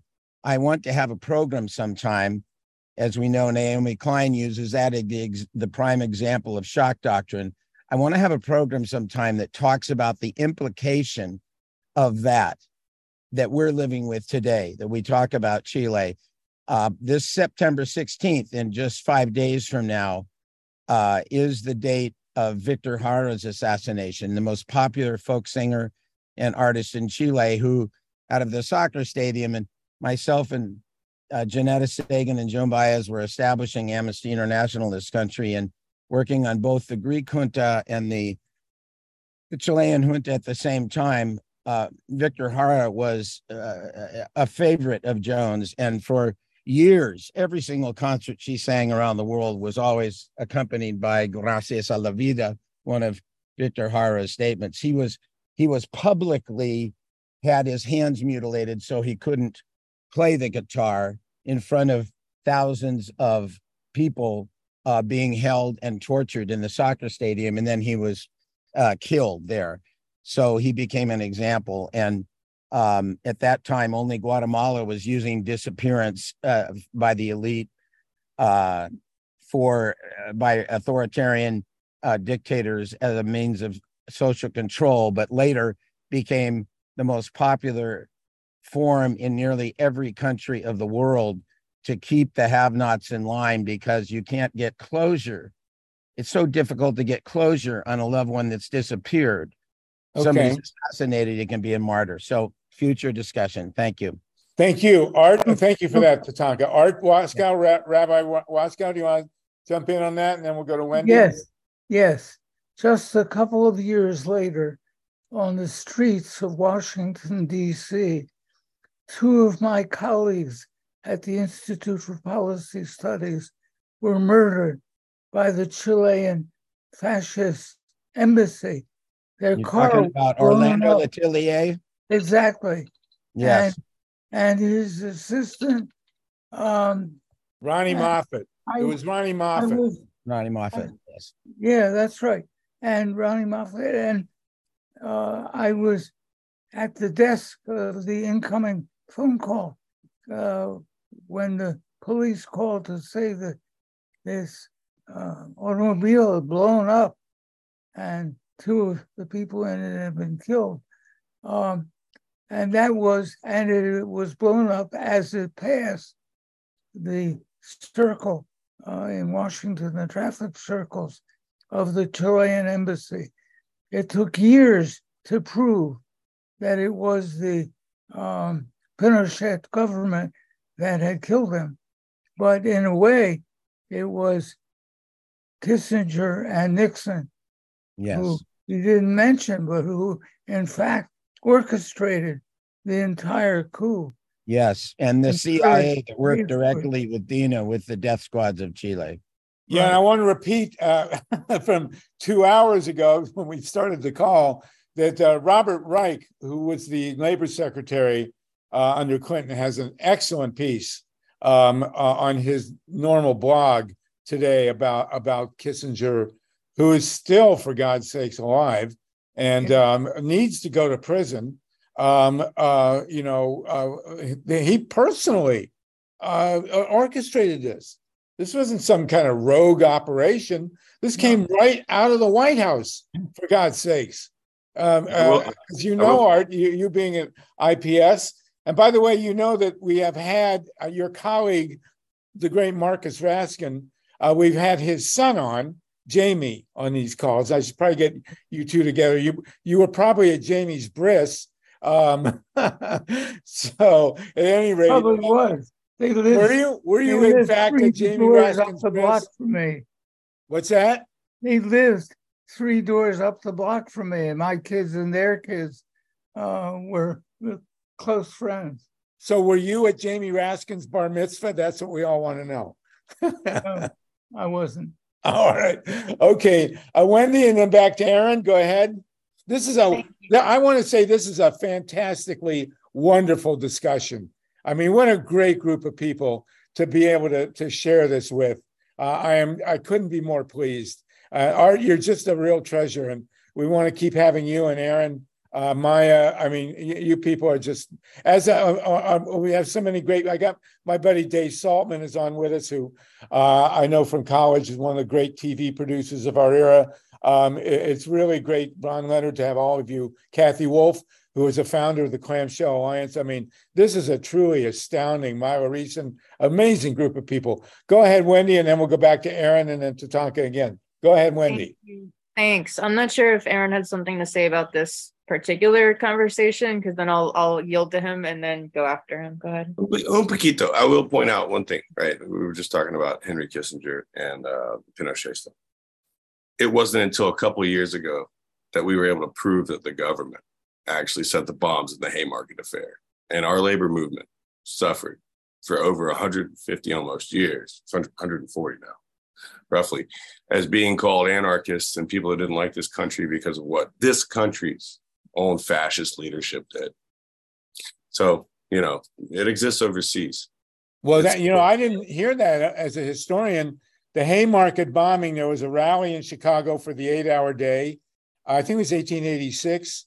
And um, a bomb went off. Nobody claimed credit or anything like that. Nobody knew where the bomb came from. Uh, and they they hanged uh, four uh, anarchists. A, a, few of them weren't even anywhere near uh, the actual rally. And one and, of the people they hung, one of the people they hung is uh, the great great grandfather of a well known brother of mine, a well known union member and organizer.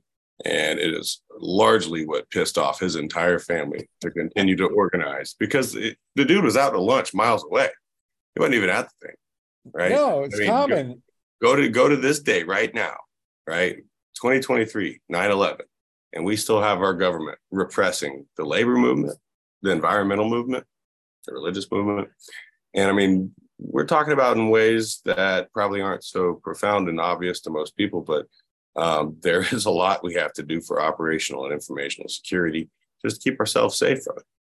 Yeah, and it's this is a really I, don't have to say this, but uh, in in Ron DeSantis, we have seen, I think, the most dangerous, outright fascist uh, a governor in the history of the country.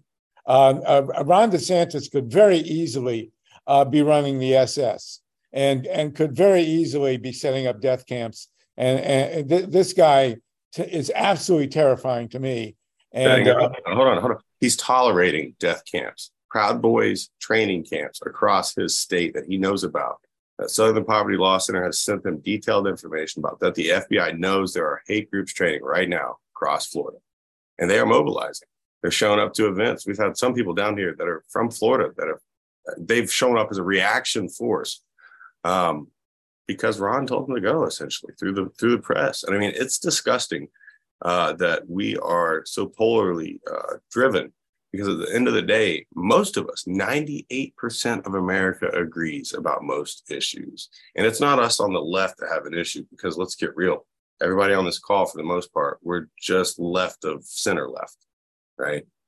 The real problem here is state, state authority. And, you know, there's a great book about uh, the mask of uh, state control and authority by Damascus. If you ever get a chance to read it, it's about comparative law. I absolutely love how, you know, the two masks of state control and authority um, often oppose each other. And so when you look at Ron DeSantis, what you're looking at is a dictator that hates himself.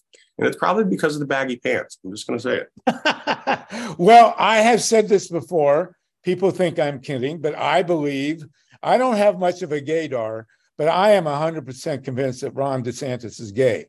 But, you know, what, what can I tell you? I don't hold it against him, but, you know, let's deal with the reality. Um, uh, Tatanka again, and then uh, Wendy, if you want, and Art, if you want to pipe up, please do. This is a wonderful discussion. I don't think Steve uh, has showed up, but if he does, we'll, we'll bring him in. Uh, Tatanka and Art, I, I, need you to understand Tatanka is a very, very, and, and Aaron, and everybody else. Tatanka is a major organizer in California, been with Dolores Huerta forever, helped found Amnesty International. Um, so, and his car is not moving. So go, go ahead, Tatanka, please. I, I did neglect to mention Rabbi Waskow. I welcome another conversation with you. And when I was talking about organizing with these other two people, you're welcome anytime. Um, you were you may have been at the march and rally after the assassination of Ronni Moffitt and Orlando Letelier on DuPont Circle.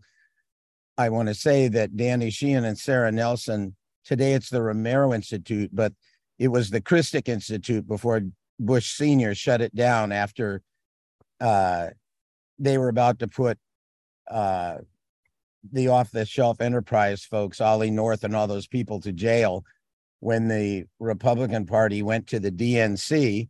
The DNC went to uh, a future candidate for for uh, president and asked him uh, if he wanted to be uh, that candidate, and he said yes. This was John Kerry. They were funneling all the information to get a Senate hearing on this, and he said, uh, "You want your shot for the presidency? You deep six all this information you got from Danny Sheehan," which he did and after that, the Bush administration basically did all these dirty things to shut down the Christic Institute.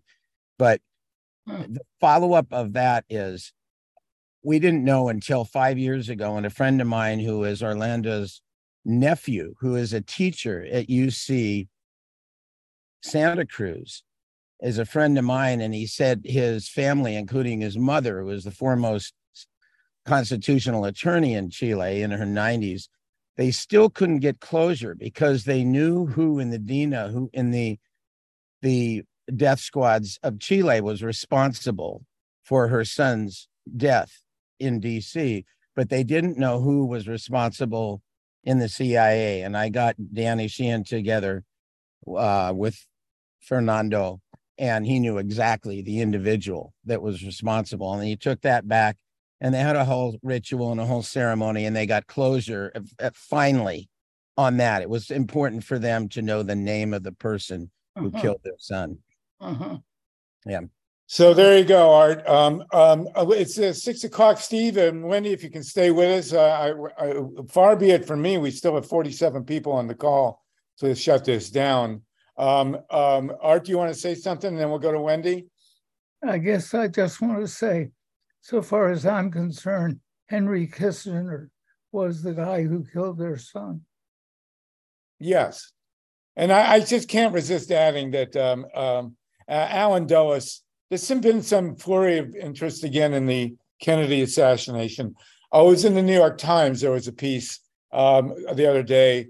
Uh, I don't think at this point in time there's any doubt on 9 11 that uh, Allen Dulles killed Jack Kennedy with a green light from from Lyndon Johnson. I mean, I, I, to me, I, I, don't see any any doubt in that. And you know, people are still trying to figure out exactly what happened on 9/11 at the World Trade Center.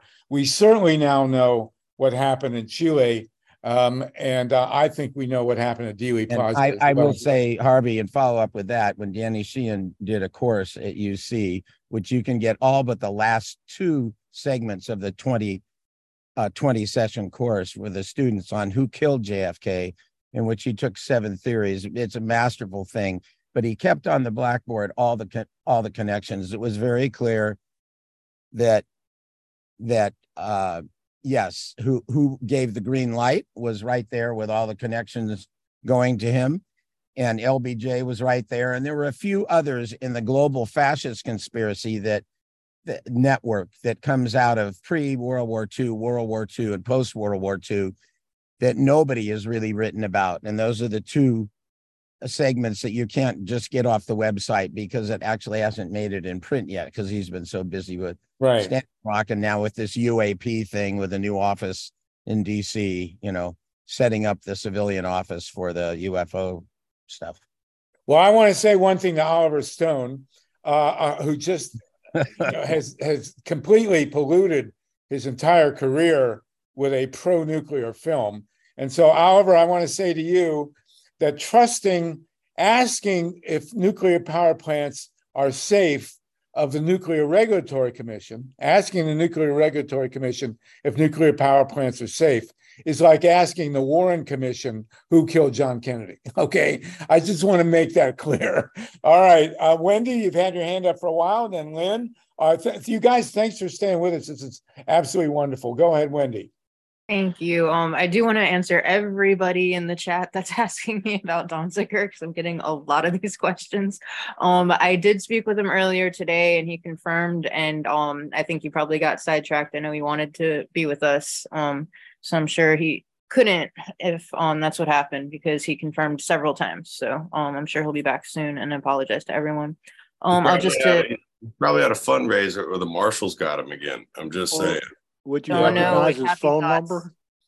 Well, wait, I had, uh, I was at, I was with Steve on Sunday, Saturday at a fundraiser in, in Topanga Canyon, and he's alive and well. So at least he was then. Let's hope he Yeah. is now. Okay, go No, ahead, Wendy. Earlier. Thank you. Yeah, he texted earlier, so I know he, he's. And okay. Um, So, oh, um, okay, thank you for that, Wendy. You're welcome. So I was gonna, I guess I may as well comment and then segue to the other thing I had my hand up for. Um, I just wanted to comment on, you know, the 9-11, um, 19 or 1973, and then um 9-11, of course, like to our modern times with but I don't think people like maybe a lot of people don't really know in detail what happened in Latin America and the blowback that we're still receiving today in the immigration crisis. I mean, it's all due to our own intelligence communities, covert operations. And Pinochet, who took over for Allende, had people, he had prison camps, um, prison ships for 25 years. We funded him. And we, we do this all over the place. And Allende was um, a democratically elected president that actually shot himself in his office when the troops were coming for him. So he died with his people. Um, and that's the kind of leader, that's the democracy and freedom that we actually take out. And so um, we see that there's a minority of forces within our government that denies the right to life, the right to liberty, the right to a clean and healthy environment, the right to have safe and healthy water, having these an, an economy, any of these things. And so segueing kind of back to what we were talking about with Maya, one of the great legal tactics and strategies of what her work is is with these constitutional amendment it makes it so not only does it override the legislature and what they want to do and it enshrines the people's will but it's also a way to hold the regulations enforced because what's the good of the court system? What's the good of having regulations if i mean they're just burn them like the like the burn the flag you know? So um, when you can create a liability that any person can sue the state if they're not doing their job as regulators is pretty revolutionary and it's really profound and it's just this amazing bypass that the way that the law is written it's written it the way that it's written for many reasons but this is what maya is doing is just truly brilliant and revolutionary and i definitely hope we can have her back again i'll connect her with Well, aaron people we're working We'll with have everybody back again. And I think if, um, and thank you, Wendy. I think if we uh, want to see um, um, uh, Ron DeSantis's blueprint for the future of Florida, we should look at what happened in Chile after the murder of Allende. I mean, I'm sure that's exactly what Ron DeSantis has in mind. Uh, if he could dig up Milton Friedman and put him back in charge of the Florida economy, that's exactly what we had. I did, by the way, meet uh, once meet uh, Milton Friedman, and um, the one thing he has in common with Robert Reich is they're both about the same height. I'll leave it at that. Um, uh, Lynn Feinerman, go ahead. Thank you, Wendy. Lynn. Yes. Hi. Um, Harvey, you had said, you had said, I don't think there's any question about 9-11, and I, I wasn't sure which 9-11. Uh, 9/11 in Chile. Okay, well, We, we what I know like exactly what happened in 9/11 in Chile. I'm not sure we know exactly what happened at the World to, Trade yeah, Center. what I'd like to say about that is that I was there. I had just uh, shown a movie of mine at a festival, and so I went through the whole thing in New York. And one of the things we did was to go to firehouses to cheer on the firefighters. I have never seen firefighters looking like that. They were, they were like coming back from the dead, and um, they tried to testify at the commission, the 9/11 commission, and they were suppressed. They were not allowed to say what they had seen. And many of the firefighters um, said that really trustworthy firefighters had seen bombs strapped to the pillars of those buildings when they went to try and save people. So I wow. would just like to say that we really, really, really, really don't know what happened in 9-11. And, you know, PNAC, the Project for a New American Century, said it. They said it straight up. You know, it's like, what's his face's Mein Kampf, okay? They always tell you how sick they are. And they, they, they, they said, you know, we cannot institute what we want to institute for the 21st century unless we have a new Pearl Harbor. And I think that right. that is what David Ray Griffin was getting at. There's a lot there that nobody knows about. So I just wanted to say that because it is 9/11. Well, you know, if you do the if you do the timeline, uh, the Kennedy assassination was in '63. And um, uh, you know, it's taken about 60 years. I think there's a reasonable consensus understanding that Allen Dulles uh, killed John Kennedy. I don't think there's much doubt. I think in 73, uh, you know, 50 years, we now know pretty clearly that Kissinger did um, uh, uh, the murder of Allende. Uh, the, you know, and um, how long will it take before we have a definitive consensus on on the, the, the World Trade Center? I don't know. I don't know, but 50, 60 years seems about right. I will say one thing you mentioned Mein Kampf. I can't resist this, especially with Art on the phone. I once held in my hand a copy of Mein Kampf that was signed by Adolf Hitler. And I never in my life have wanted to get something out of my hands as fast as, as that book it was like holding radioactive waste. So there you go. Um, uh, Art, feel free to jump in anytime. We have wonderful people here. Myla Reson, go ahead, Myla. Well, I, I just wanted to circle back to what Wendy said that um, Allende committed suicide. And I looked it up because I never really heard that before. And I see there's an article by the BBC uh, saying that a court in Chile came to that conclusion many, many years ago.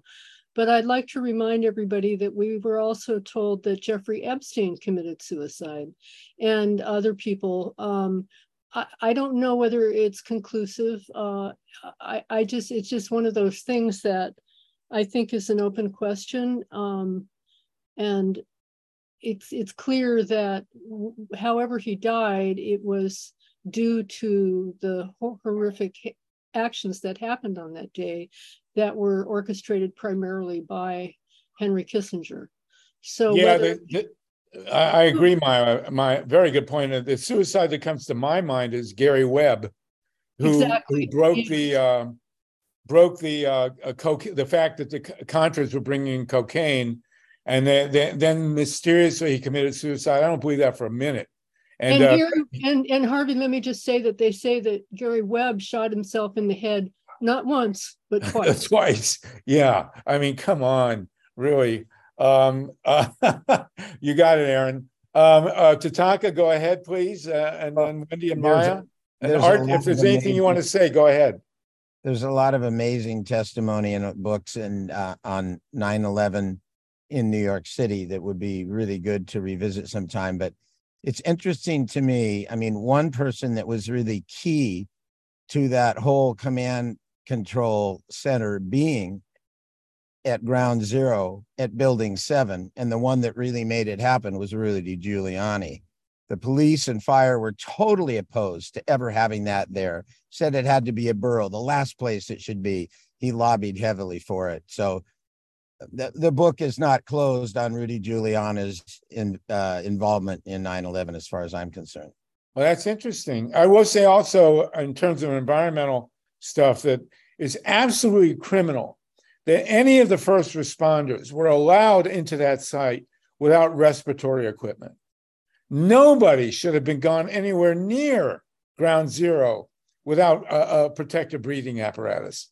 And, and, and, Bush, of course, set the precedent. Uh, W went down there and gave a speech, and you know he's not wearing anything. And and, and the, the, I I Bobby, guarantee you, Bobby, He's doing that on top of 343 dead firefighters with the sound of their passive alert safety system going off behind him, and he has no regard for these people. Yeah, it was outrageous. And, it was and, a uh, political but- stunt. At, at that point, I mean, look, we can talk about the, the dynamics between whatever happened on 9 11, but at that point, that was a political stunt for fascism. And this man propelled us into a faulty war that caused us to lose trillions of dollars. And we wonder why today we suffer with basic material needs. I mean, it's just ridiculous. Yeah, and another another death we need to bring up here is Paul Wellstone. I knew Paul Wellstone. I don't believe for a minute that that airplane went down uh, accidentally. Not not a chance. Uh, Not a Wendy, go ahead. Wendy, you. Thank you. I didn't know. Did Maya have her hand up? Did she have something Maya, did someone else have a hand up? I did. I did. I, I actually just wanted to lift up. I, I know we're talking about a lot of horrible things that have happened in the world, and this is related to a horrible thing, but I actually just wanted to lift up a family member of mine and seeing as the rabbi is is on this call and it's really an honor to be with you on this um, i'm just wondering if you or anybody else on the on the call has ever heard of Truus Wijsmuller Uh, say the name again. Truus Wijsmuller. So Truus No. Wijsmuller, she's she's a member of my family. My my mom was Mareike Wijsmuller. She's Truus Wijsmuller was a a great great aunt great aunt of mine somewhere in the family tree, and she is actually credited with saving ten thousand Jewish children from the Nazi camps. And she, in many different ways, um, helped to bring children out of um, Germany, out of Austria, out of other places, bring them over the border and bring them into um, Holland and get many of them to England and literally save their lives. And there's a, a beautiful um, Netflix documentary about her. Uh, you can't get it in the United States of America, which is really horrifying. Can so you spell able- can you spell her last name? Sure. And actually, I write about it in my book.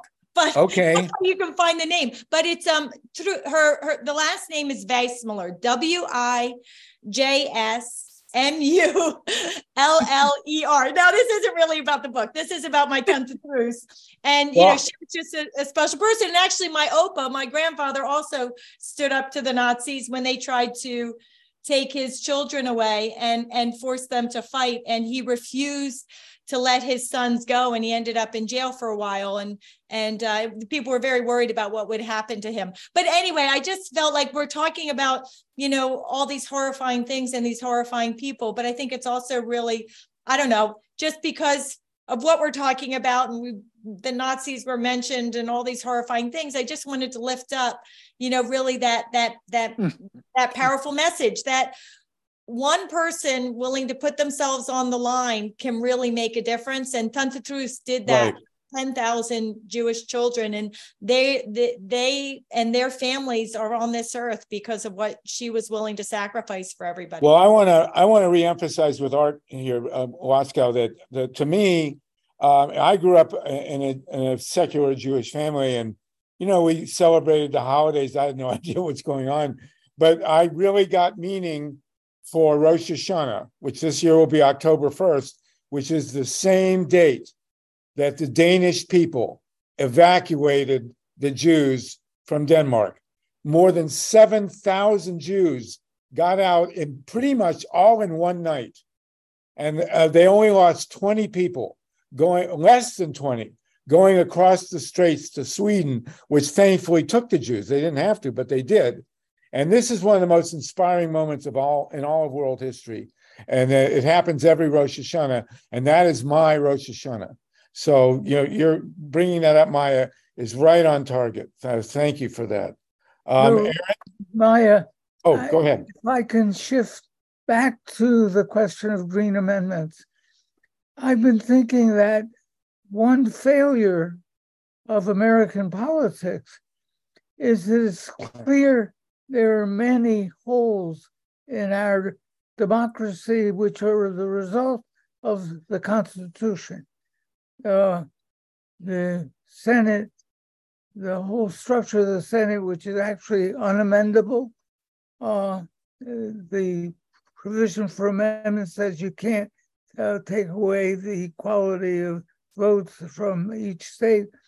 Uh, and there are many other places. The whole electoral college is anti-democratic.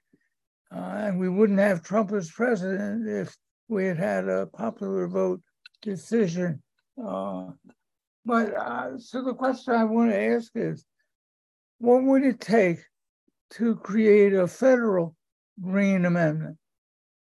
So, so two two things on that. First, I, I really think it's powerful that you you know you recognize that when the language isn't the right language with the right placement, um, we can actually do more harm than good. And the, and the fact of the matter is there there are dozens of states that actually talk about environmental rights already in their constitutions.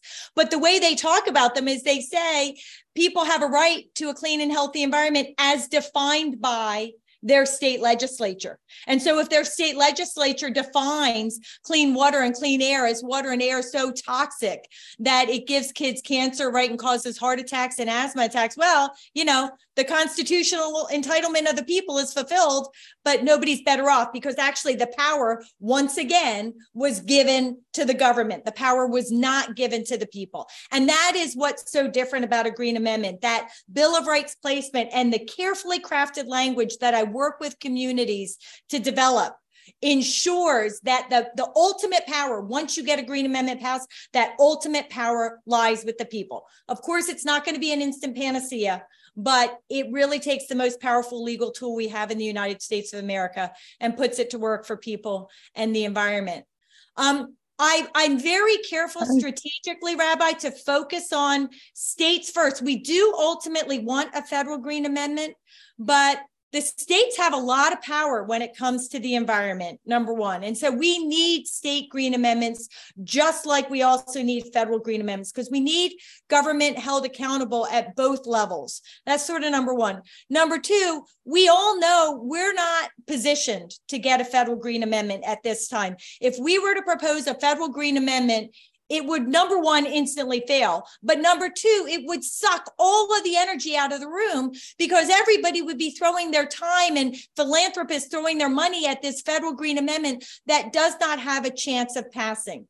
And it doesn't have a chance of passing not just because of the politics of today but because people haven't heard about this idea. Many people I speak with, I'm sure that you speak with, they think they have a right to clean water and clean air. They think that there is a constitutional entitlement to a healthy environment and that there's a problem when we drive species to extinction, right? They don't understand that the way our laws are already written is they're they're they're written to legalize pollution and harm, not to actually prevent it and and give that entitlement to the people. So we have to to get a federal amendment we have to educate the people so they understand the fundamental failings of the law. They understand how a constitutional entitlement can provide this broad powerful protection to all aspects of the environment where the law is fundamentally failing us and really give the power back to the people.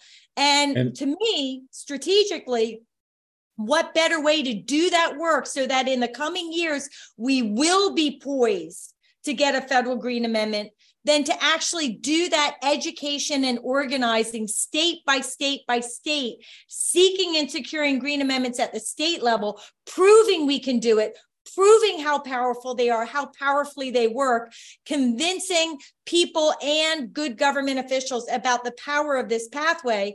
And in so doing that, we're creating the knowledge and the foundation necessary so my so that in the not too distant future, we will be ready for a green amendment, a federal green right. amendment. And my and, goal and, is in the next five years. And one of the uh, one of the pitfalls, one of the pitfalls we face are uh, which we keep running into and infuriating, is that the right wing, uh, the, the corporations, what I call King Kong, coal, oil, nukes, and gas, insist on uh, def- trying to define nuclear power as green. And so when you get these these pro green uh, movements going, they they waltz in and say, well, nuclear power is perfectly green, and they and they try and get this stuff, you know, uh, sheltered under under green amendments. It's outrageous. Look, I I understand, and I agree with the notion that this takes painstaking organizing, maybe first at the state level, But there was a second question I wanted to put, which wasn't, which wasn't, or maybe does need to be about a federal amendment, uh, but maybe can be accomplished in other ways. And that is this we have in the states, as we just saw in Ohio, provisions for referendum and initiative in which the people get to decide. And we just saw that an attempt to make it really harder to adopt an anti-abortion, a pro-abortion, pro-abortion rights amendment was defeated in Ohio because the people got to vote on it.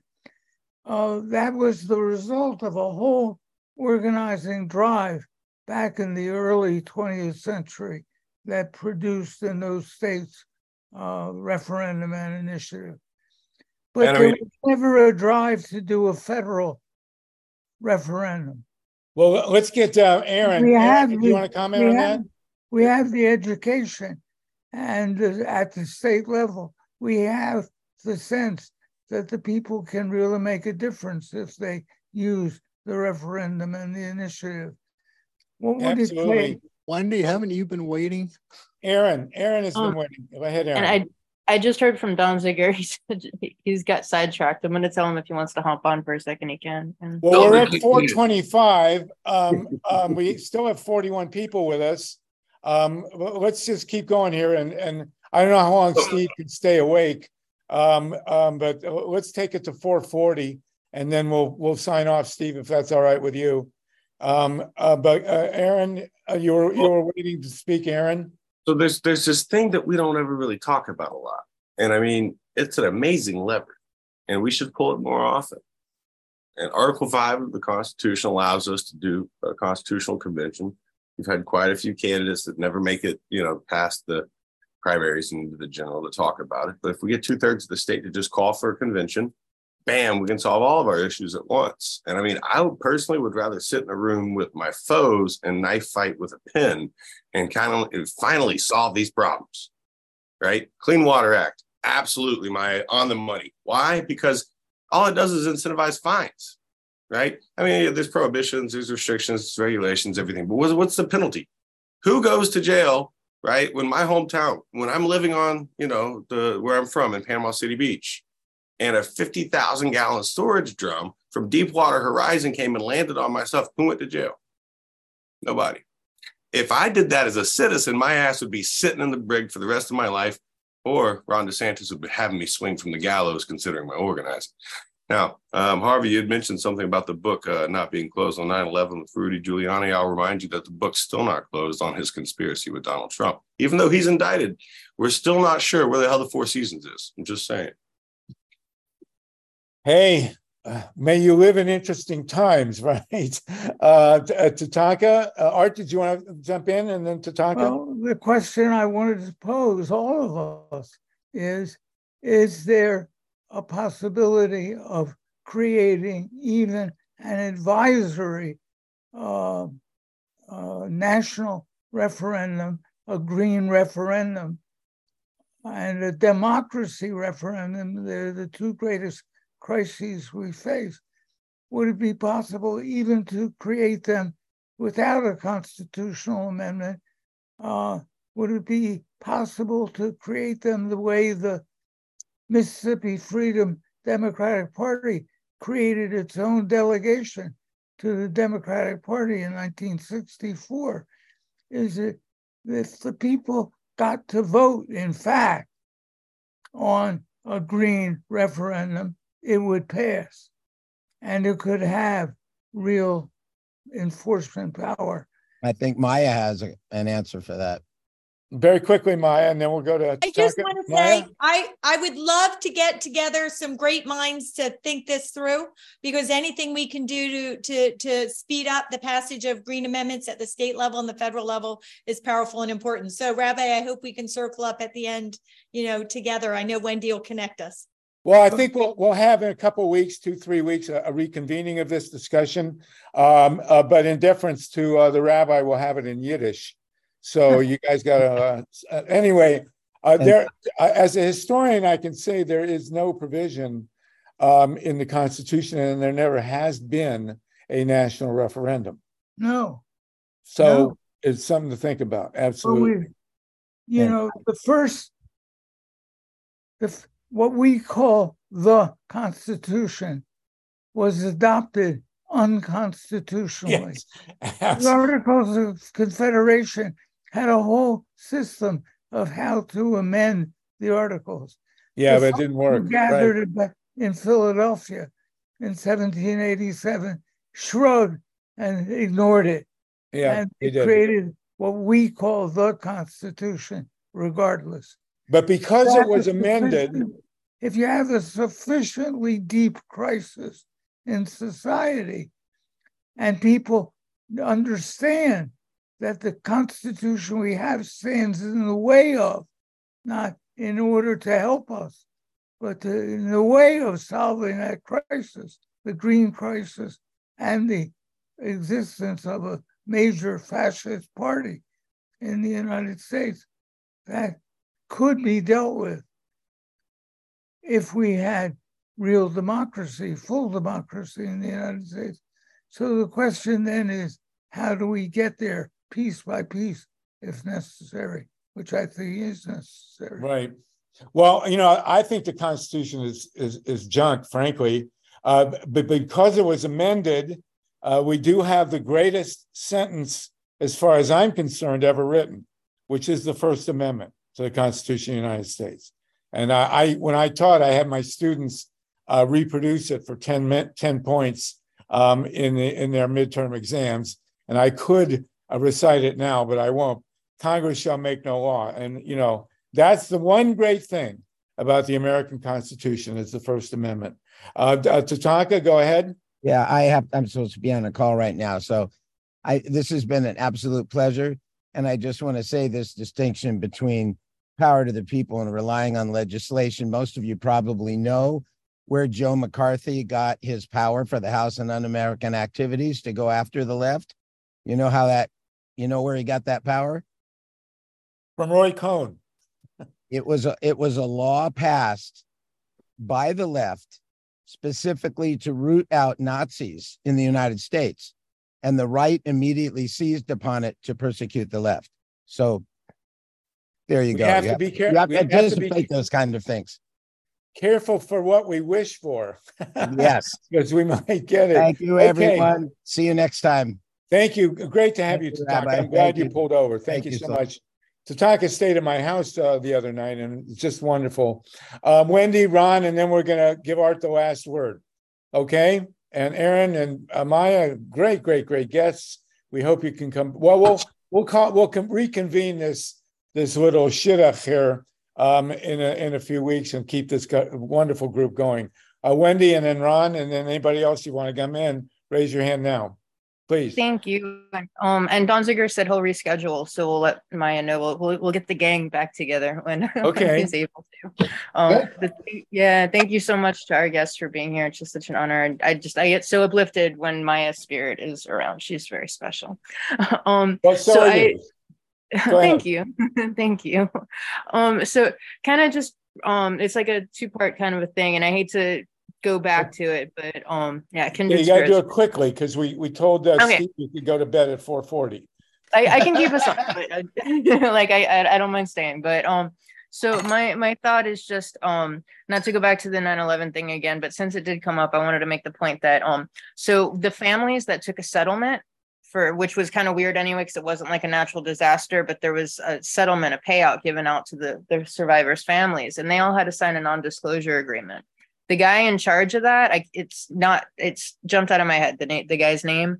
Um but he was the char- put in charge of like the czar of finances. Same guy was, is like Feynman or something like that. N- no, relation to Lynn I'm sure.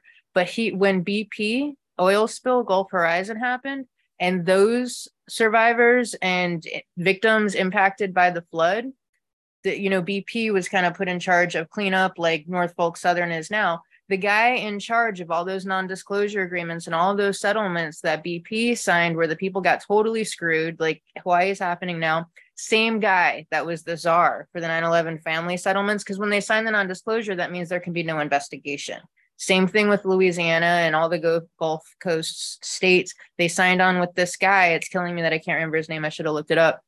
But so now we're seeing this set up, and there's actually a lot of these companies that are to go in to do the cleanups that are hired by these corporations that all of a sudden have all this power to, you know, be um, you know, delegating this authority when it should be FEMA and and all these things. They're consolidating, so it's only going to be like one or two companies that, you know, when when the train explodes and everybody's covered in crap, you know, there's no recourse. Again, it comes down to laws and regulations not being enforced. So I'm just wondering Maya's thoughts on her angle on like, especially when when people and individuals can't sue these corporations that destroy them and the, the agencies are sitting on their hands. And then also I know like not to go too far off, but I know a lot of your book and a lot of your work is based in rights in nature and rights to nature. And maybe that's a conversation for next time, but that came up with Donziger again and which is something okay. we're so so thank you so much. Thanks. Thank you. Thank you. Uh, um, um, can we go to Ron?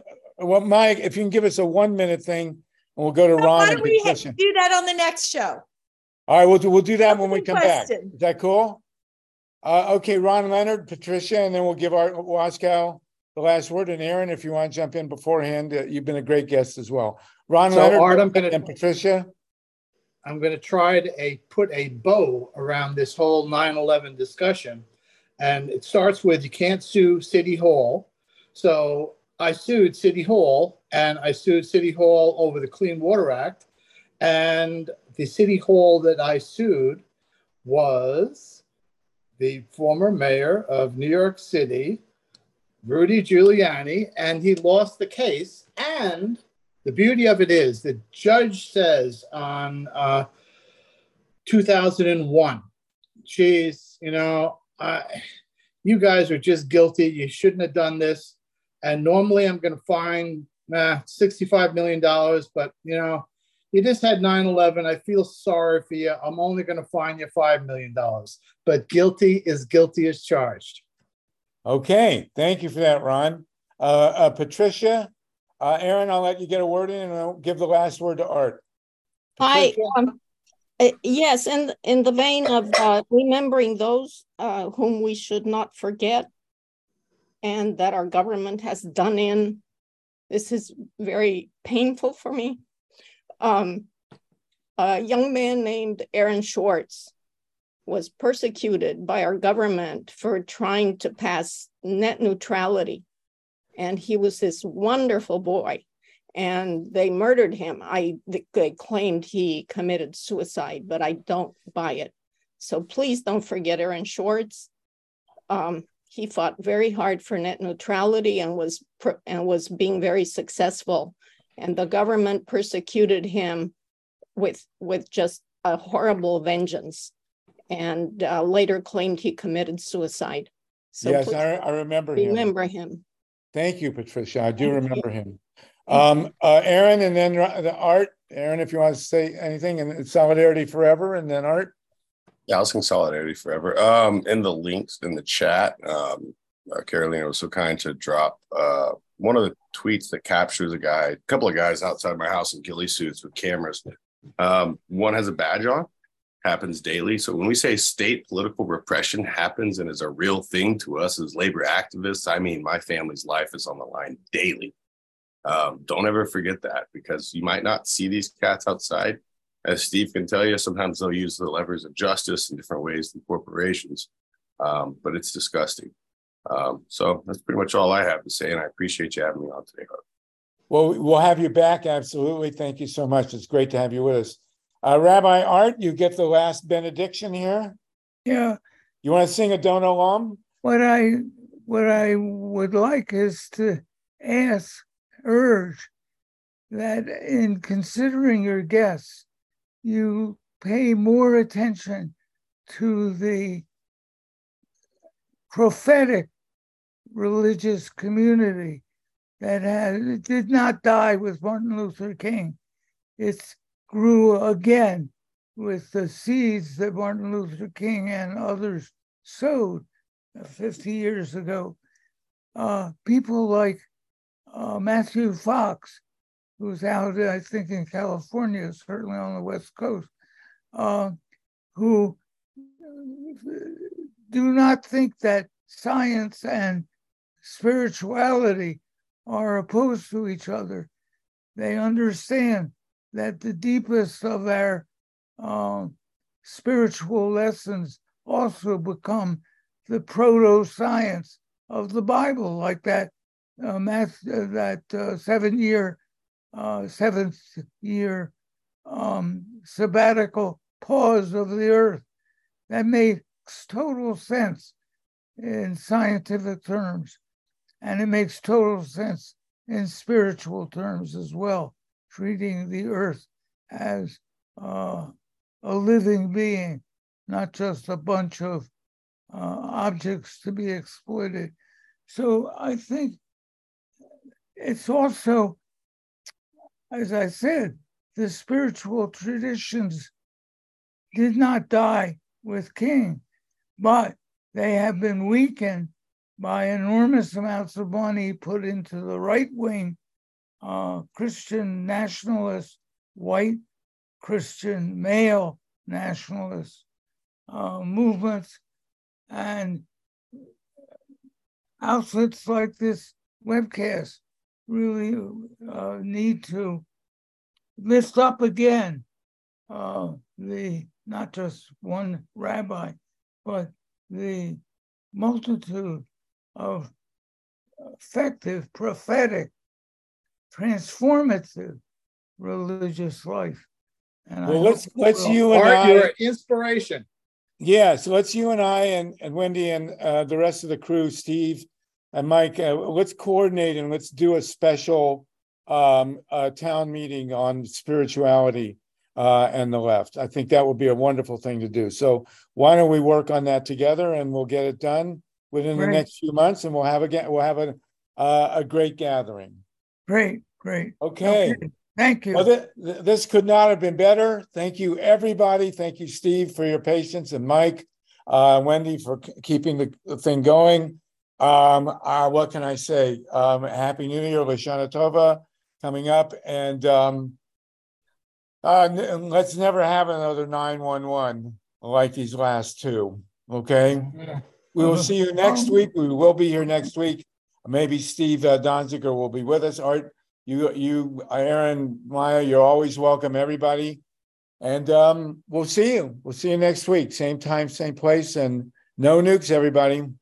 No nukes. I have a dream of no nukes. Yes, indeed. No nukes. Be well. See you You're welcome. guys. Good, Take good care. talking, to you, Art. Really good. Have a sweet new year. We will. Well, it's it's that. All of us, all of Thank us. God. Everybody, it's been wonderful.